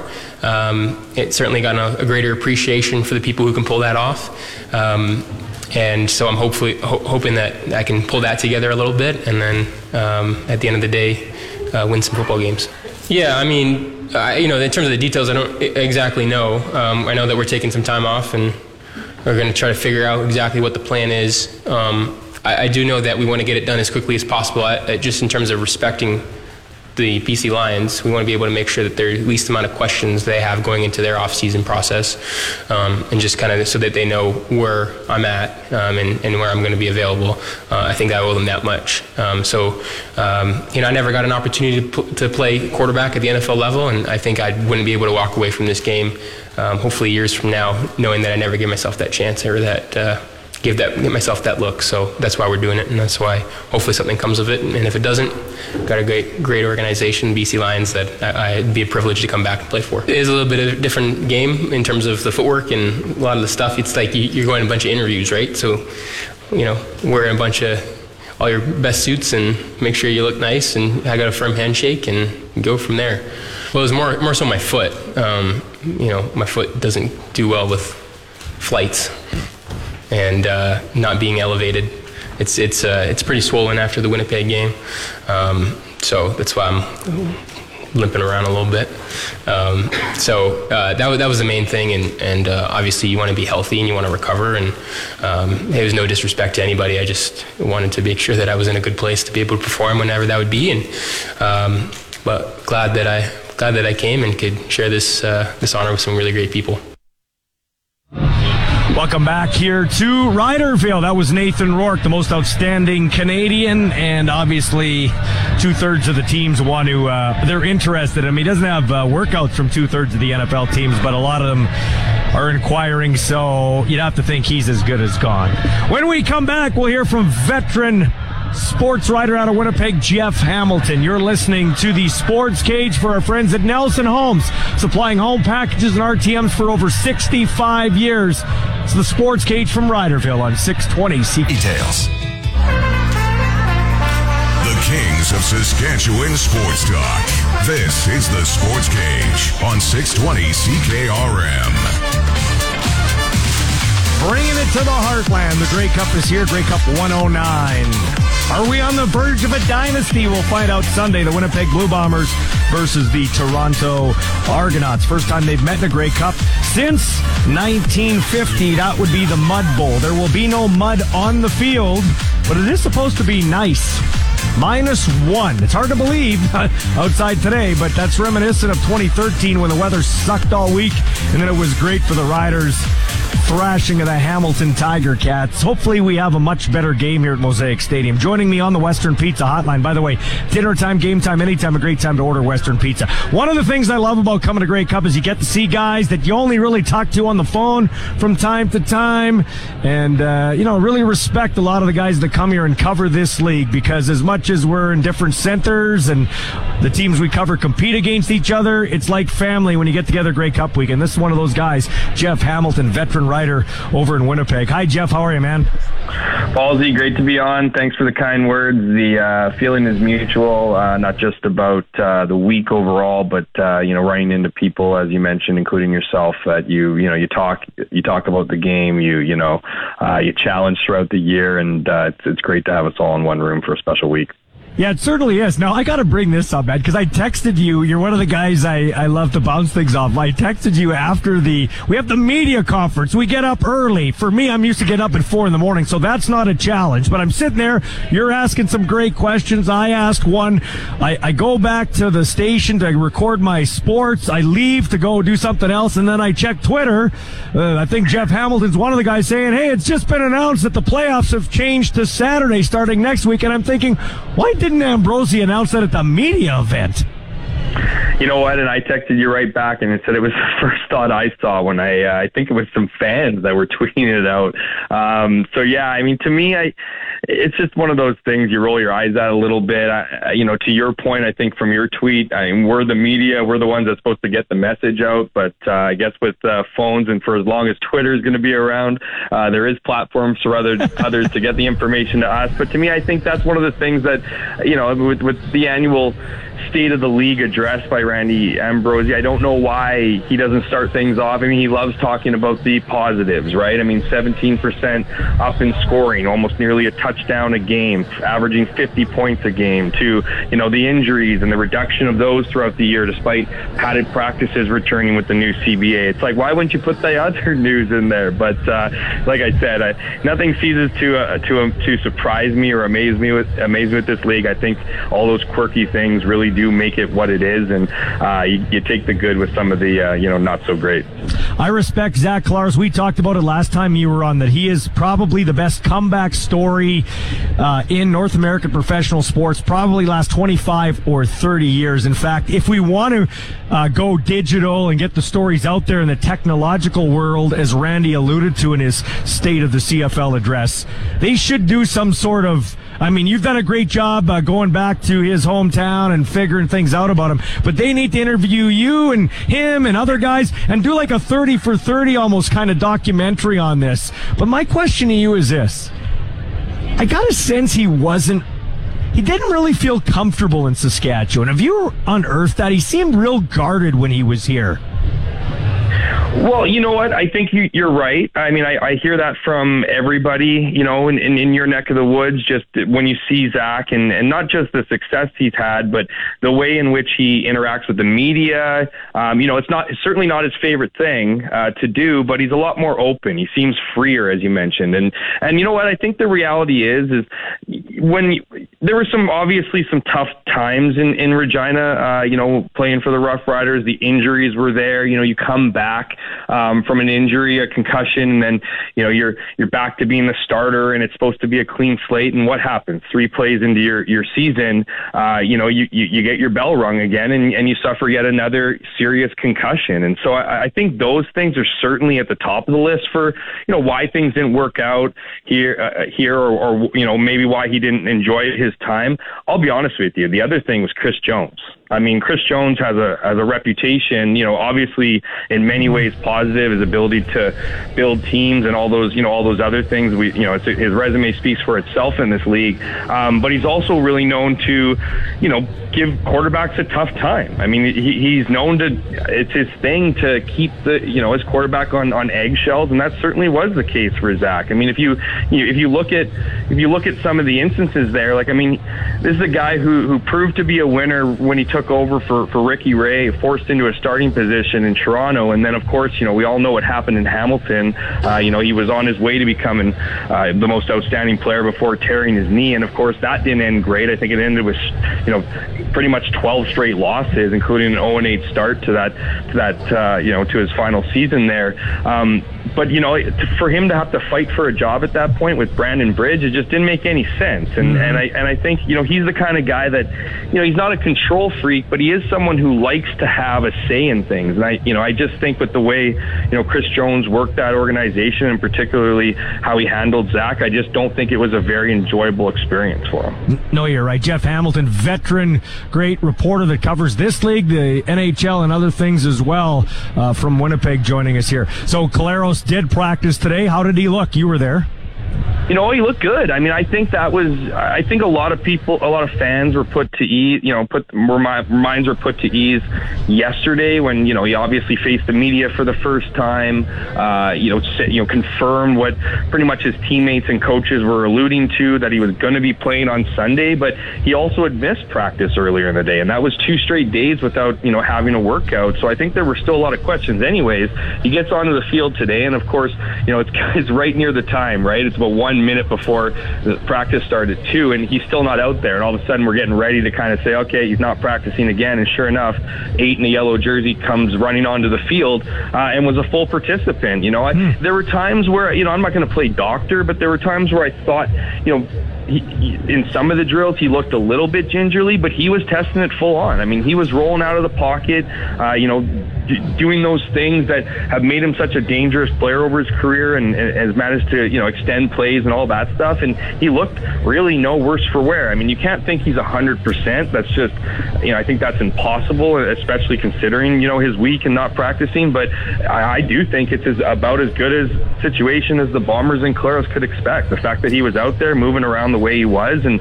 and for the most part uh, with relative ease. I mean, it's a great sign for the Bombers um, and a good sign for him. And you know, I think for everybody who was on Zach watch all week, maybe some, yeah. maybe something to kind of shelve a little bit for now. Yeah, for sure. Uh, and I don't think anybody's 100% at this time of year. So uh, totally. Zach, Zach Collaros behind that O line at 75% is probably good enough to get it done. So, um, yeah, we haven't had compelling games here at Mosaic Stadium for the Grey Cup. We know the Riders blew out Hamilton. It was compelling because it was the Riders. Uh, the Calgary win, um, uh, Calgary Baltimore game was really windy, so that wasn't, uh, you know, that didn't give us a true test.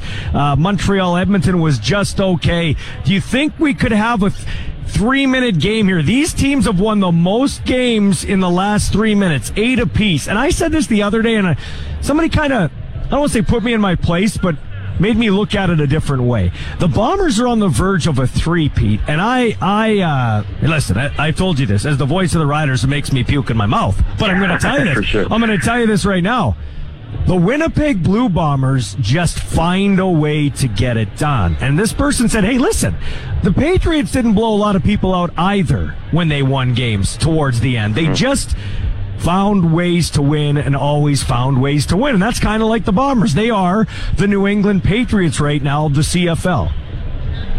Absolutely. I mean, you can look at their, you can look at how they've you know how they've won their last two two Grey Cups. I mean, last year was no piece of cake against Hamilton. I mean, there's all the reason in the world to lose that game. I mean, they're trailing, you know, by by two, a couple scores in the fourth quarter, and, and then they managed to turn things around. And you know, the same story against Saskatchewan in the West Final last year. I mean, they're one drive away, what X amount of yards away from winning that game, um, and Winnipeg pulls it out. I, I think that, to your point, that's what teams what good teams do, what you know, what winning teams do. Uh, teams that have strong, you know, mental strength, ones that that know that you never give up. There is no, you know, there is no give up, even when there's 45 seconds and you're down. And and that's been something that's been brewing with the Winnipeg Blue Bombers for for years now. And and it's a mentality that I think, you know, I, I don't want to say is going to be necessarily the difference on Sunday, but it could very well be. I mean, you look at Toronto, and I think they're a talented team. I think anyone who's sleeping on the Argonauts, um, you know know, probably shouldn't be doing that. Uh, but at the same time, I think the one thing I, the one big difference I noticed between the two clubs is one's incredibly composed, and the other one, while talented, being the Toronto Argonauts, I mean, they have a, they they have this ability to kind of almost bathe in chaos. I mean, you look at some of the, you know, you look at even last week. I mean, you have McLeod Bethel Thompson yelling at the head coach over a challenge call, and then getting into a bit of a physical altercation uh, with one of his with one of his coaches. And so, again, I, I think they're an incredibly talented team. But when you come down to those final minutes and you need that mental toughness, which team's stronger? In this case, I think it's Winnipeg. But again, I, you know, I, I'm not saying that's going to be the, you know, the be all end all, but I do think that's going to play could play a big factor come Sunday.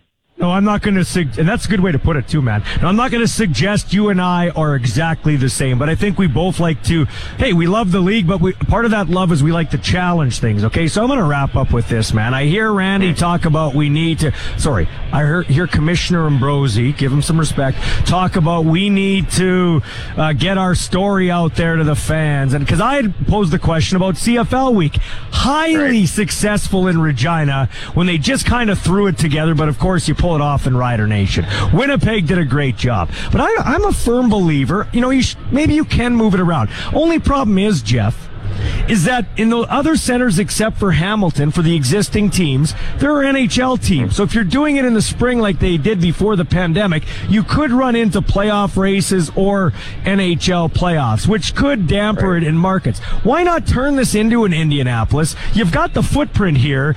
the combine's already five days. So why don't we have a CFL week again and make it a celebration in the off season? We got, I, I feel like this league doesn't want to spend money at times you look at Amar Doman. You got to spend money to make money. You know, I, I agree with you, and there's a reason why the CFL started that event uh, in Saskatchewan, in Regina, because you know that's the CFL Center. Uh, that's a place where I mean, it's not just the CFL Center. It's it's got great facilities. I mean, look at Grey Cup now. And I mean, shout out to you know, shout out to the Rough Riders and and the you know the the city of Regina for putting on what's been an incredible incredible week so far, and you know it's gonna you know it's gonna gonna continue to be that way through the rest of the week. Um, but at the same, you know, not at the same time, but I don't know if it's necessarily a league thing, to be honest with you. Like, I think it's as much to do with TSN and hmm. their you know, I don't want to say, I don't want to put words in their mouth, but I, I think the CFL would want to have that that event every single year. The issue is, is that CFL needs, or sorry, TSN needs to come down. They need to do all their interviews. They need to do all those things. I don't know if there's an appetite for them to want to do it. Now, I don't want to, you know, start a you know a rumor mill here that, that they're saying no to all this, but I think that's the big roadblock because you got to get all 50 players to come down. You got to do all those. You know what the beauty of that week was supposed to be was that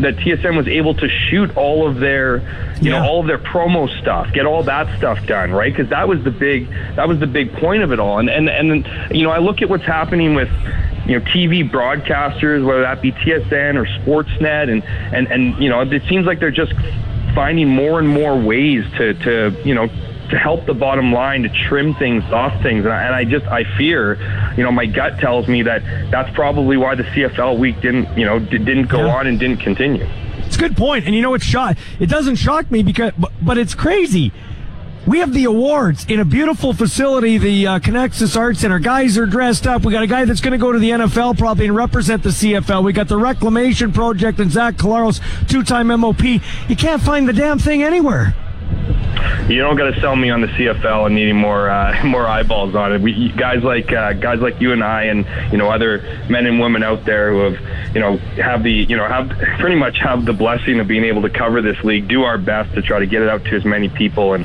you know you, you hope for these kind of events to to catch hold and, and to continue, and, and maybe it does come back. Who knows? I don't think Randy completely eliminated it, but uh, you know I, I got to give some credit to the CFL too. I mean, you know I think I think when you look at what they're trying to do here, and you talk about the bottom line. I mean, I think they've cut a lot of people at their staff. I think they got you know less hands doing more work right now. I, I mean, the one thing you know, it's been a great celebration, even last year, right? To get back from the you know to, to have that that canceled season um, from COVID in 2020, to get back, it it felt like one big celebration. But the reality was, is the bottom line didn't improve.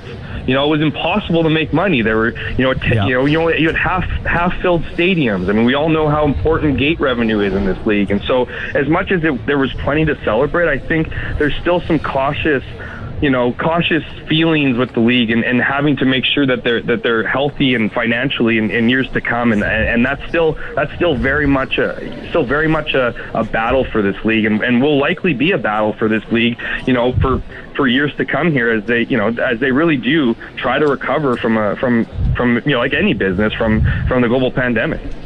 Man, thanks for your perspective. Thanks for all your hard work. Uh, have fun the rest of the week. Enjoy the game. And yeah, thanks for your time, Jeff Hamilton. I appreciate it. Hey, as hard as we do work, Ballsy, one thing that's not hard to, to, to find is uh, fun. So I'll uh, I'll take your advice and uh, look forward to well, the rest of, what the rest of the week has to offer. Pop down to Riderville here because I'm going to be emceeing the stage all night. I'll buy a beer. That's the plan tonight. See you later. Okay, take care, man. Take All care. right, when we when we come back, Andy McNamara, our betting expert, will join us. We'll talk Grey Cup. We'll talk a little NFL too. It's the Sports Cage for Nelson Homes on 620 CJON. You're listening to the radio home of the Saskatchewan Roughriders, the Sports Cage on 620 CKRM. Got to keep the show rolling. We're behind time here on uh, Sports Cage from Riderville. Want to give a shout out to Jason Fichter, who listens to the show, runs the Ryder Prider fan page in hospital with pneumonia. Get better, my friend. And also my uh, lawyer and friend Paul Corp, and he's got his house lit up on Regina Avenue. So lots of Rider Pride still in effect. Lots of green and white jerseys here as we do have the spirit, even though our team's not in it. Let's head out in the Western Pizza Hotline. Our betting expert, Andy McNamara. So, Andy, we'll quickly get to the NFL, and then I really didn't pick games because I'm in CFL mode, if you don't mind, today, my friend, as you could uh, be aware. So, who's your underdog this week? We always go underdogs and favorites. I think I went one and one last week. What did you go? Oh, you- so you're not making a pick, and you're making me tell you I went 0 and 2. Class act, Baldy. Come on. I Come finally, on. I, I finally won. Who's your underdog this week? Well, I'm seven and four in my last eleven. I, I think I'm going to get back on track this week. I'm going Bears, baby. Be- Straight up money line plus 140. I love what Justin Fields is doing. You pop, listen, fantasy wise too. We'll do bets and fantasy for your DraftKings play. Stack Justin Fields and Cole Kmet. You're getting value. You're getting the contrarian play with Cole Kmet. Stack the Bears. Falcons are fugazi. Four and six at home. What am I afraid of Atlanta for? Three points. Get out of here. Plus 140 for the Bears. I love it. On, man. Okay, Who's your favorite? Oh, this is as gimme as you get. And someone came out Twitter. It was like trying to plead the case for the Jets. Stop it. Stop it. Patriots. And they're only favored three and a half. I take the Pats if they're favored by seven. Here's why. Uh, Matt, uh, uh, Zach Wilson for New York has thrown seven of his 16 career interceptions versus the Patriots. Okay, Belichick has his number, has the Jets' number. He's going to just feast. It's it's going to be a terrible, ugly, uh, awful game to watch. But defensively, he will grind them out, and it's going to be a slap fest. Patriots win. Hard to believe the Bills are third in that division, to be quite honest with you. Boy, I hope hope that my Brownies can keep him there, but I'm not liking it with the game moved to Detroit. I would have liked it in the slop in the snow instead, but now it's in Detroit. So Oh, they moved it to Detroit? I didn't see that. officially, officially. Now here's the problem, though: the, they don't know if they can get the Buffalo Bill players out. Oh, They wow. still have to worry about getting them out of physical Orchard Park where everybody lives. In 2014, this happened. They had to get the players out by snowmobile. So that's how wild this could get. For real. That is- Snowmobile. They had to rescue players with snowmobiles. That has a very CFL like feel to it, Saskatchewan feel. Hey, fantasy pickups, your uh, DFS value plays. Give me them. Give me him. Oh man, Darius Slayton for the Giants. Uh, this guy has always had some big play play flash, but we're seeing it a bit more consistent now. Daniel Jones going to him. They're feeling it. Are the Giants uh, and and uh, uh, with Daniel Jones going to him a lot. Uh, you can pick him up waiver wire. He's still owned in less than fifty percent of most leagues. And DFS, I always talk about the DraftKings value plays. Everyone picks the stars, whatever. You win money on DraftKings by taking the contrarian guys who they don't pick. Darius Slayton is that tight end. Trey McBride, people, okay, for the Arizona Cardinals because Zach Ertz, number three tight end, went out. Trey McBride in. Why compared to others? Well, he was the first tight end drafted off the board. We follow the money, we follow the draft capital. Two, he's been playing 91% of the offensive snaps and running routes 76% of the time. Now, Ballsy, why is that important? It means he knows the offense. He's not some bum on special teams running around, doesn't know what to do. He's running the plays, he's in the huddle, he knows the cadence, he knows what's going on. Trey McBride as your pickup streamer. Okay, so I had the Toronto Argonauts winning the Grey Cup all along here, uh, but then I talked to Jeff Hamilton out of Winnipeg, and he said something that uh, really stuck with me. Both teams are great winning, like uh, eight wins in the last three minutes or fewer this uh, year, tied in that category. But Toronto's kind of. Uh, they're chaotic winners right now. Got quarterback yelling at coach, uh, things like that on the sideline, where Mike O'Shea just has them calm, and I think that calmness and poise wins it for Winnipeg. How are you seeing the Grey Cup? Yeah, Winnipeg is my pick. Um, if I'm if I'm looking at it from a betting standpoint, Ballsy, I'm not taking the money line because it's minus two forty. You're not making any money off that. I would take Winnipeg to cover the five and a half. Um, that's where I think you'd get the best play there. Now, the only time they played this year, week four, Winnipeg just won by a point. Long time ago, I know, but that's all we have to go with on the head to head. So that might be a little gutsy, but that's where I think if you think Winnipeg's going to win, take him the, the five and a half points on the DraftKings Sportsbook, and uh, I'm with you. I think the Bombers take it. You know what's interesting about that? In a nine-team league, they haven't played for a long time. That's crazy. Crazy. I know. Like, have them played twice. You, you got enough games, and play twice. Hey man, where can they know. find where can they find your stuff and get questions to you either for the Grey Cup or for NFL? Yes, anything and everything on Twitter at AndyMC81. Use hashtag Ask Andy. If Twitter explodes for some reason, Instagram at AndyMC Sports. You can get me there too, and Facebook uh, somewhere. I think I'm on TikTok. Um, I'm not dancing or nothing, though, Ballsy. So don't get me there. Thanks, Matt, for your time. We'll have a longer segment next week. I appreciate it. For sure, buddy. Enjoy the game. Yeah, thanks. Take care. That's Andy McNamara. When we come back on the other side of the six o'clock news, about seven minutes or so, we'll hear from TSN's Dave Naylor, their insider, talk about uh, things going on with the league, and we'll also talk about the big Grey Cup 109 matchup. You're listening to the Sports Cage for Nelson Homes on 620. Nobody covers your team like our team. This is the Sports Cage on the mighty 620 CKRM. Welcome back to the Sports Cage live from Riderville, our second and final night here. But uh, the party's just getting going here, man. This is awesome. We didn't have this in 2013. Our Riderville room was in the soccer center. That was great. But this is over a football field long. Uh, I'm sitting way on the, I guess, the west side of this thing, and way on the east side is where the entertainment is all night long. We're uh, happy to be uh, sponsored this show today by Nelson Home, supplying home packages and RTMs for over 65 years. You can text us at 936 6262. Our text line powered by Capital Ford Lincoln. And all our guests that are on the phone come to you via the Western Pizza Hotline. I got a great guest in studio here, best dressed amongst the reporters. It would be between you, three horse race, you, Farhan, and uh, Arash Madani. It'd be a three horse race, Dave Naylor. You know, Michael, I say that uh, the day I really realized I was no longer a newspaper guy was when I opened my closet and saw I had eight suits. Yeah, that's awesome. yeah, and I never owned more than one before I went to TV. What is this your What is this your 25th Grey Cup? 25th Grey Cup, yeah, 20 about 20th in a row, and then there's five sort of scattered, you know, before that. And- Yeah. I remember when I first got into the business, and there were guys that have been to 25 Grey Cups. Yeah. You know, it was hard to imagine Yeah, it's hard to and all of a sudden now that's you. You know, So, Yeah. fourth one in Saskatchewan. It's awesome. You know what? Uh, you and I uh, differ on some things, but what I like about it is I like I had Jeff Hamilton on. We we come together.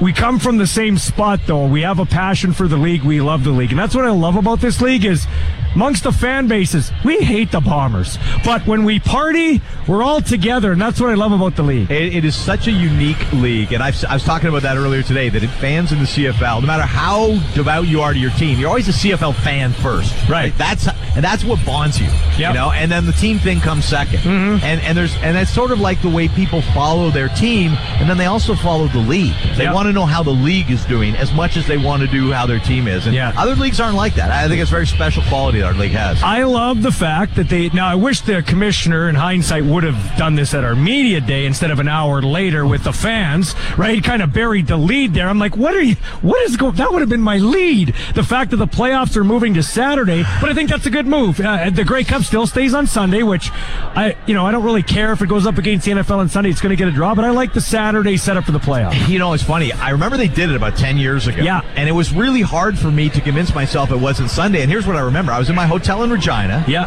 And it's like they're playing kickoffs here like 3.30 or something. I'm leaving at 2. And as I'm walking out the door, I go, actually, you know what? Before I leave, uh, I want to check the NFL scores before I go. I go to my computer and I realize it's Saturday. Right? but I but I felt like Sunday. Yeah. So, you know, Steve Simmons, my good friend at the Toronto Sun, has a line sometimes. He says, don't move the comics. And that and this is moving the comics, right? Mm-hmm. So I think everybody needs to be prepared. We're going to see a regression. Yeah. But I think the key is, and I'm sure they've talked about this, you've got to stick with it. Like last year, they did it. Last time they did it for one year, everybody got scared, and bang, was back on Sundays. Now, I don't know this, but I'm gonna give you my speculation.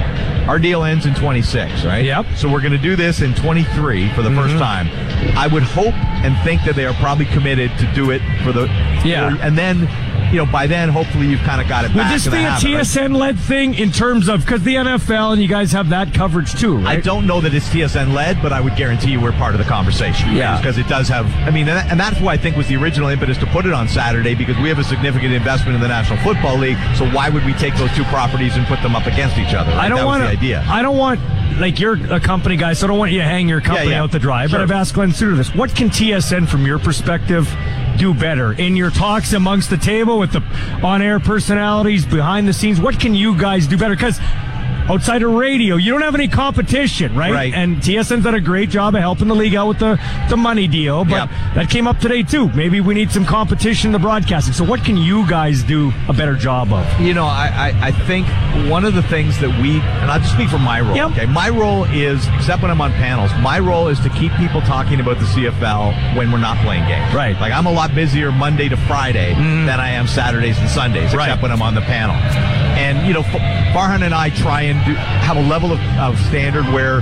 if we're on TV talking about it, CFL fans should care about what we're saying. You know, right. That's, that's honestly some of the challenge, Michael, is that we don't want to do content just because we got to do content. And then people watch what we say and say, well, these guys are talking. Who cares about that? Like, you, you got to get the standard that people are going to care about. Right. So, like, I, I, I think, you know, we're everybody in these in the media right now is strained on resources. They're trying to do as much as they've ever done with fewer people. Yeah. okay? and that's and we're no different in that Yeah. way. But I, you know, in terms of what we could do better. I, I just speak to what we, the way we do it. We, we really just try and stay on what are the talking points, what are the things people are talking about, what can we give them to invest in, and try to keep that conversation going all the time. The games kind of sell themselves, right? So we got to keep it going the other. We do things like the top 50 players Yep. show, right? Yep. Um, you know, which was something that I was involved in and kind of Mm-hmm. helped produce. So we, we're trying to come up with new ideas on all those kinds of things. I think there's, you always got to challenge yourself. And you, the, the difficult thing, here's the biggest challenge of programming CFL or even journalistically as a CFL. Yeah. If you do, if you're covering the National Hockey League, the standard of care in every market in Canada is going to be pretty close to the same. Same in Winnipeg, Mm-hmm. Toronto, and Montreal, whatever. And even in the league, right? Even we talk about the American market, but it's a little different there. Yeah. But our challenge as a national broadcaster is, I think, that the appeal of this league is so widely different in other parts of the country, right? Right. And, and I'm not speaking for TSN here. I just understand the challenge is that I see Bob Irving on Twitter will say, you know, I'm Yeah. going to do 15 minutes of CFL right off the top of Sports Center. Yeah. Unfortunately, because our biggest market, where one in five Canadians lives, people are not attuned to the CFL. And if they were, we could do more, right? Yeah. That's so it's you get into the yin yang. But here, right? but here's my thing. Okay, I'll go to last night, for Yeah. instance. Okay, you guys bring Kate. Bur- Kate Beirness is brought in to Right. host the Player Awards. Yep. It's a big night. Yep. It's our night. This is what I get from fans. TSN's got six channels. Why couldn't they put that on one channel? Now people will say, "Well, the ratings aren't there." But if you don't start somewhere, then you, you got to start somewhere. Is where I'm same, same conversation I've heard about the draft. Right. Same thing, right? That Yeah. We, now, now, the draft didn't used to be on TV, and now we do it. And right? you're doing now it we do slowly, right. Give you kudos, Same, right. And same thing on free agency. I mean, Right, You yes, know, like yes. we, we've started to you know Yes. put that on television. So I, I and I've heard that one. I, I can only assume that the economics of it are not in our favor, Right. But but and, and that that's that's one of one of the the other thing, and this is you know to, to some of our critics on the TV side Yeah. is we don't think, and I would say every day that goes by, we think of Sports Center less and less as kind of the only platform, right? Like that's how people judge us sometimes. Say, well, you only had a story on SportsCenter 18 minutes after. Yeah, but if you go to tsn.ca, and Yeah. you click on the Yeah. CFL tab, there's five pieces of new content that went up there. And even uh, we know sometimes, like when we're taping a hit, like we taped a hit today after the commissioner, we'll ask our producer, is this for SC or is this for the web? Because we'll talk a little bit differently, right? Yeah. We'll go more detail, more nuts and bolts, more for the hardcore fan Right. who found us on .ca, clicked on that link because he's a CFL fan and he wants to hear what Dave Naylor and Farhan Lalji are saying about this issue. On Sports Center, we're more the general sports fan, you know, who's reaching for a bag of chips and got a beer in his hand, and oh, here comes some CFL content. We got to speak to that guy a little bit differently, or gal, than we do on the web. So there's even a difference kind of in the approach Yeah. that we bring depending on where it's going. You talk about having the content and talking about it in the offseason. There's Yeah. two talking points. The lightning rod, we'll get to Bo in a second. Yep. Nathan Rourke, that's going to be an interesting thing to see how that plays out. It is. I, I I think Nathan Rourke is going is very certain of getting an opportunity in the NFL. Yeah. And I'm basing that just on the number of teams that apparently reached out. Right. Once you get to two dozen, yeah. somebody's going to sign. Yeah, see you later. Right. Yeah. Now, after that, the question becomes, can he make a team? Really hard to answer without knowing where you're going. Yeah. and what the competition is, what the Yeah. coach, you know, all. It, it's almost impossible to answer that question, but he's certainly capable of doing it. The way I, I'd say it right now is, I will be very surprised if he does not sign in the National Football League, and I won't be surprised if he sticks. But that's a different equation, right? Yeah. All that. So, Yeah. but but it's it, it- he's a fascinating Wow. kid. You know, I thought he, I thought, and I think it's a little awkward for Nathan Rourke as well because he didn't like a lot of kids in Southern Ontario. He did not grow up a CFL fan, Yeah. right? And now he's the face of the league. That's a, that's a big transition to go from I didn't watch this league to you're the most important person in it. Yeah. And I thought he really nailed it with his speech last night. I thought it was respectful. I thought it was really honored the league and his experience and the way he ended it. Even he, he said he said uh, it's great to be at the Grey Cup and I hope to play in this game soon.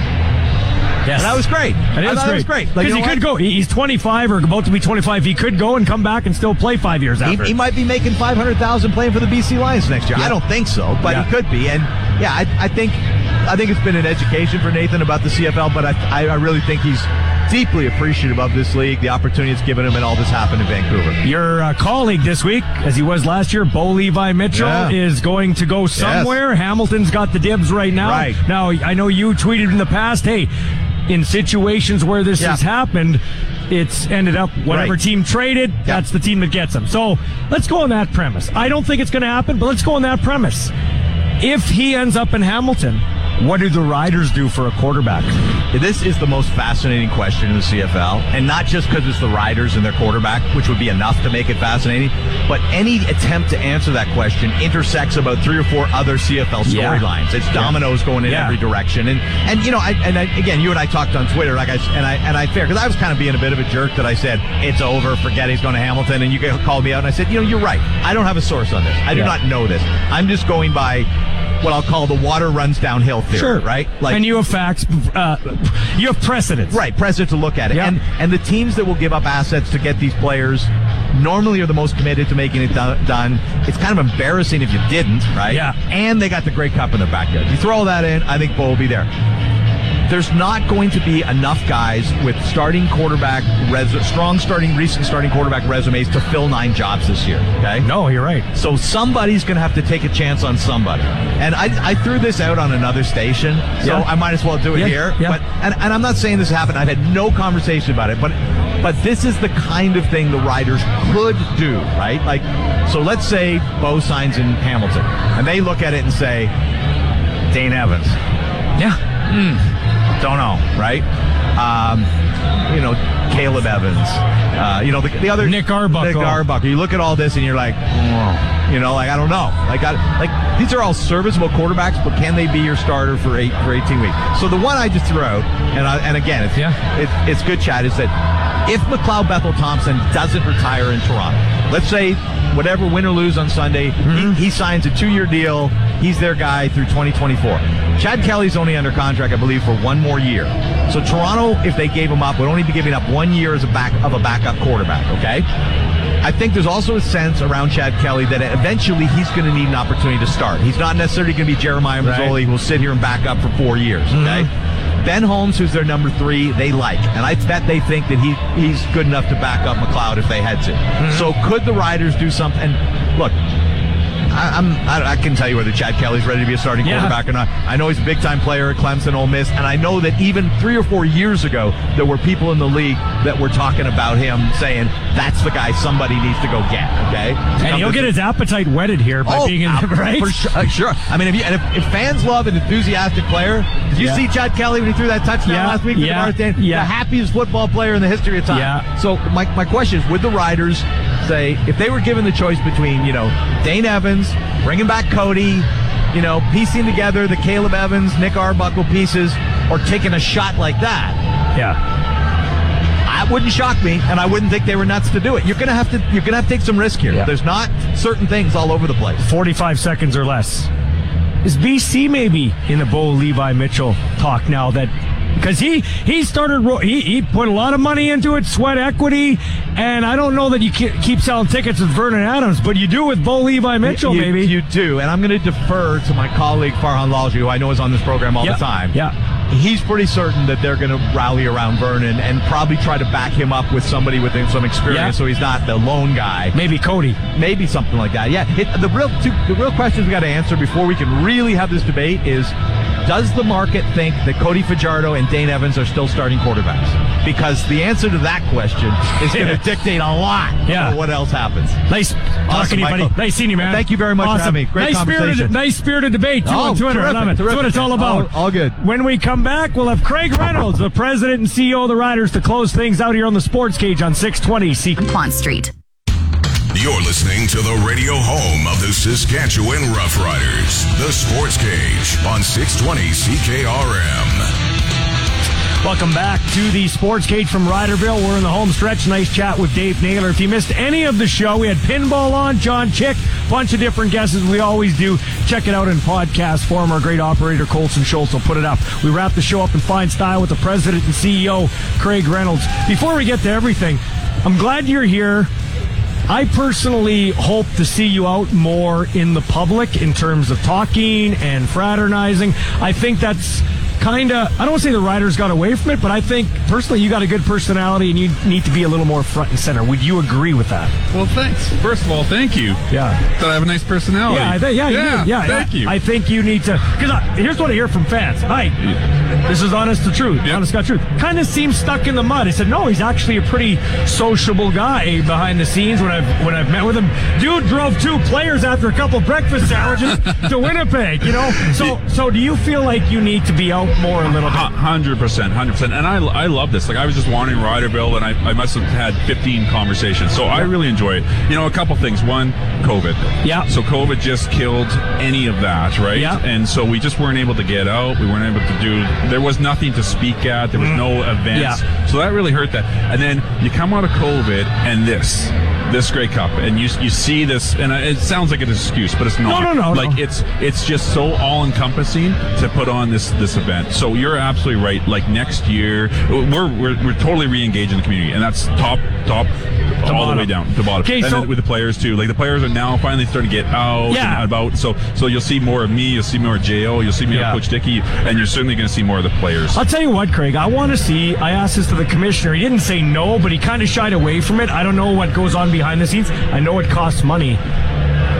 We need an Indianapolis. We need a combine that's five days with the fans, like we had for CFL week, to keep this thing rolling. Like this is what we need to have. Yeah, no, and you see this, and really events are what draw people. Like that's what we're, we- we've learned, right? Like Yeah. you make it an event, and Grey Cup is an event. You look out here in Riderville, like this is an event, and so when you make an event like that, it'll draw people in um, for sure. So you know, it's come up lots. I think again, it's a little bit of this post-COVID Yeah. ramp ramp up. Like everybody, think, everybody wants it right back to normal, Right. And it's not, and it just it's just going to take a little bit of time, and so there's just there's a little bit of patience required. But you know, the, all those things, you know, we we we all agree that it's a great way to engage in the off season.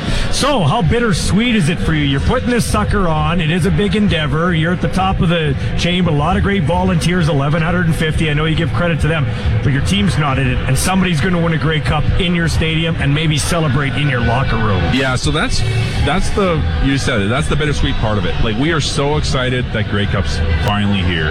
Like we've been talking about this for four years. Yeah, no kidding. Like we started this bid process in August 2018, if you believe that. Brainstorming all these things, and it's amazing to see some of the things we brainstormed Yeah. come to life. Like the Highway 11 Cup run, which you were on. awesome. That that came up in a meeting in August of 2018. We should do this. Everybody comes around down from Saskatoon, North Battleford, Mm-hmm. PA. They come down, they make that trek. Let's do that trek with the cup.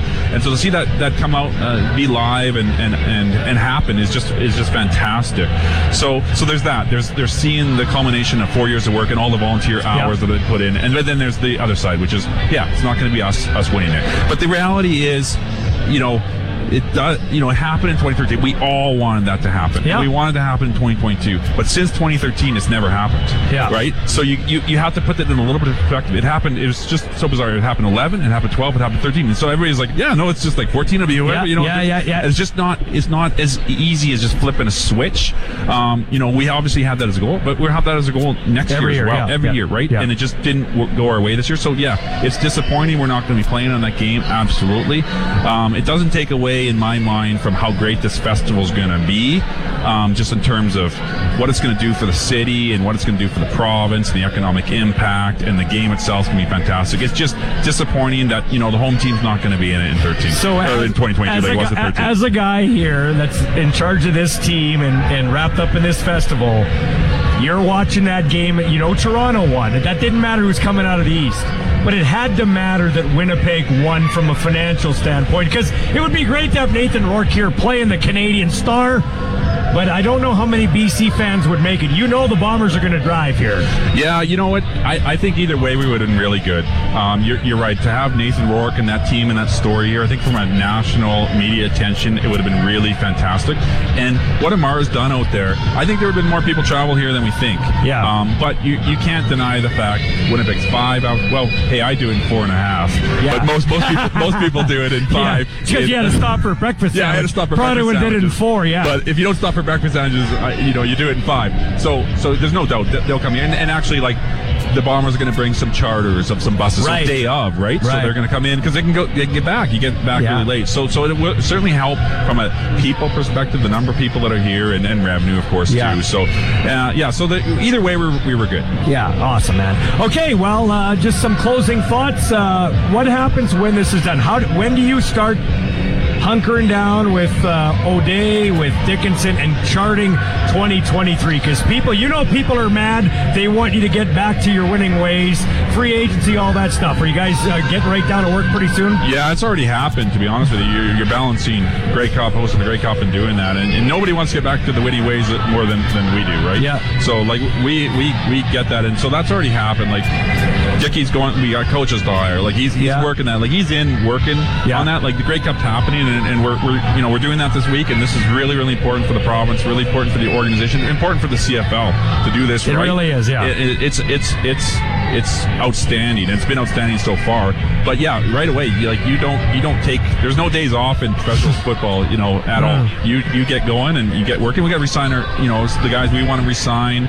Um, Maybe some free agents who you can look at. yeah, you start February to rolls evaluate. Like they've already done all their evaluations, but you Yeah. know they've had massive personnel, uh, you know, discussions, and but there's, you know, like I said, you got your your window with your own guys, and so you got, you know, we are signed Alford, but there's there's more to come, right? Yeah. So it's those types of things, and you got to you got to get your coach staff I want to ask that. I want to ask that last question. Okay, so the Bo Levi Mitchell thing came out, and he was mad. He was mad that it came out the Grey Cup week. He thought they should have kept it quiet. I asked him on the show. He said, "I don't want to talk about it. I'm here to work the Grey Cup." I thought you weren't supposed to release any information, but then, then they did that. Then you guys uh, had Alford out. There's been some other things. Was it just one of those things where now the, the, the barn door swung open? Let's do it, or what? No, no, it's not like that. They- They're kind of evaluated on a case by case basis. Basically, what they're trying to, what we're trying to avoid is take too many just ma- major distractions away from the Grey Cup. So, like major ownership type things, major uh, coach coaching decisions. Yeah, um, that is they're going to be just distracting. Yeah. So routine, I'll call them more routine player signings. That's fine. Those Yeah. are going to happen. They're on the transaction wire. And, Yeah. and when you know a guy's in town and you want to sign him, and, and you, you know he wants to get a signing bonus check, like that's just you got to make Al- that and happen. Alford's right? top of mind, And right? Alford's exactly that case. Like he's coming back for the player awards. We're getting, it, and it's a nice story. It's a great story. Yeah. Like we wanted Mario back. He wanted to be back. He was going to win. You know, most outstanding special teams player. You know, so you want to, you want to, you don't want to hide that. Like, and so he's otherwise he'll get all the questions. Like, are you coming back? Or, you know what? So now it's out there. He's coming back. So, so it's kind of case by case basis. It's just, but massive distraction stories they want to avoid. They probably had to do the Bo Levi Mitchell thing because something like that wouldn't stay under wraps, probably. Yeah, and there, there's a little bit of that too. Like, is it inevitable that that it's gonna, you know, gonna get out there and dominate discussion without being Yeah. confirmed? Yeah. So, you know, the, Matt Maychak in the CFL does a great job of just Yeah. managing co- comms, and so, Yeah. so yeah, it's it's not a moratorium where nothing can happen, but it's just let's not do major, massive, um, you know, structural things or, th- or things Yeah. that would totally distract them from this great event. Last thing, I want to squeeze one more in here. I know we're over time, but I got you here, and it doesn't come around uh, every year to Saskatchewan. So Randy does his address. We're all up there. About an hour later, after it's done, he says, "We're having the playoffs on Saturday," and I'm like, "Why didn't he release that to the media?" But you had an interesting take on that. Yeah, I think I think every once in a while, you know, Randy and, and everybody will want to save a, a nugget and speak directly to the fans. Give them something directly because you know they're taking the time out of their day, busy day, to come. And it's Friday. Yeah. A lot of people working. They, they're coming and they want to you know hear from Randy. So sometimes it's you know I'm sure he thought I'm going to speak directly to the fans. I'm going to tell them tell them this news, which is a fairly big bit of news, and I'm super supportive of that. By Yeah, the way, yeah. Uh, you know one of the feedbacks we had from our uh, last or semi a couple years ago um, was around the Sunday the, the game. They, Yeah. they they said you know it's tough. I got to work tomorrow. I got to travel. I got you know we have so many out of town fans. So they, they said the game should be on Saturday. And so I've been a big advocate of that for a while. Yeah. And also in the finals, it gives a team another day to prep. Um, because it is hard to turn around and, and, and win that and then get ready to get to the Fly wherever like is, You're, yeah. you're gone. Yeah. right. And then it's all this stuff, and you got Yeah. tickets to secure, you got families to get up up to wherever the Grey Yeah. Cup happens to be. Like Yeah. we've done it several times, and it's hard. It's so you get an extra day is, is a big deal. Well, thanks for coming on, man. Absolutely. Enjoy the rest of the week, and uh, hey, next year, in the next season, maybe we can have you on a couple times a month, just talk business. Absolutely. Let's. I'd love to do that. Let's do that. Awesome, man. Awesome. Craig Reynolds joining us here. That'll do it for our time here at Riderville. I got to head up to the stage and MC the great festivities. Make sure you come check out the team parties. The 109th Grey Cup. Our team's not in it, but we got the best spirit in the league. Let's make sure we don't drop the ball. Let's show it here, bringing it to the heartland. We'll talk to you on Sunday for our pregame show. Today's Sports Cage has come to a close. Miss a segment? Download or stream the podcast now at sportscage.ca. Get your sports straight from the source. 620 CKR.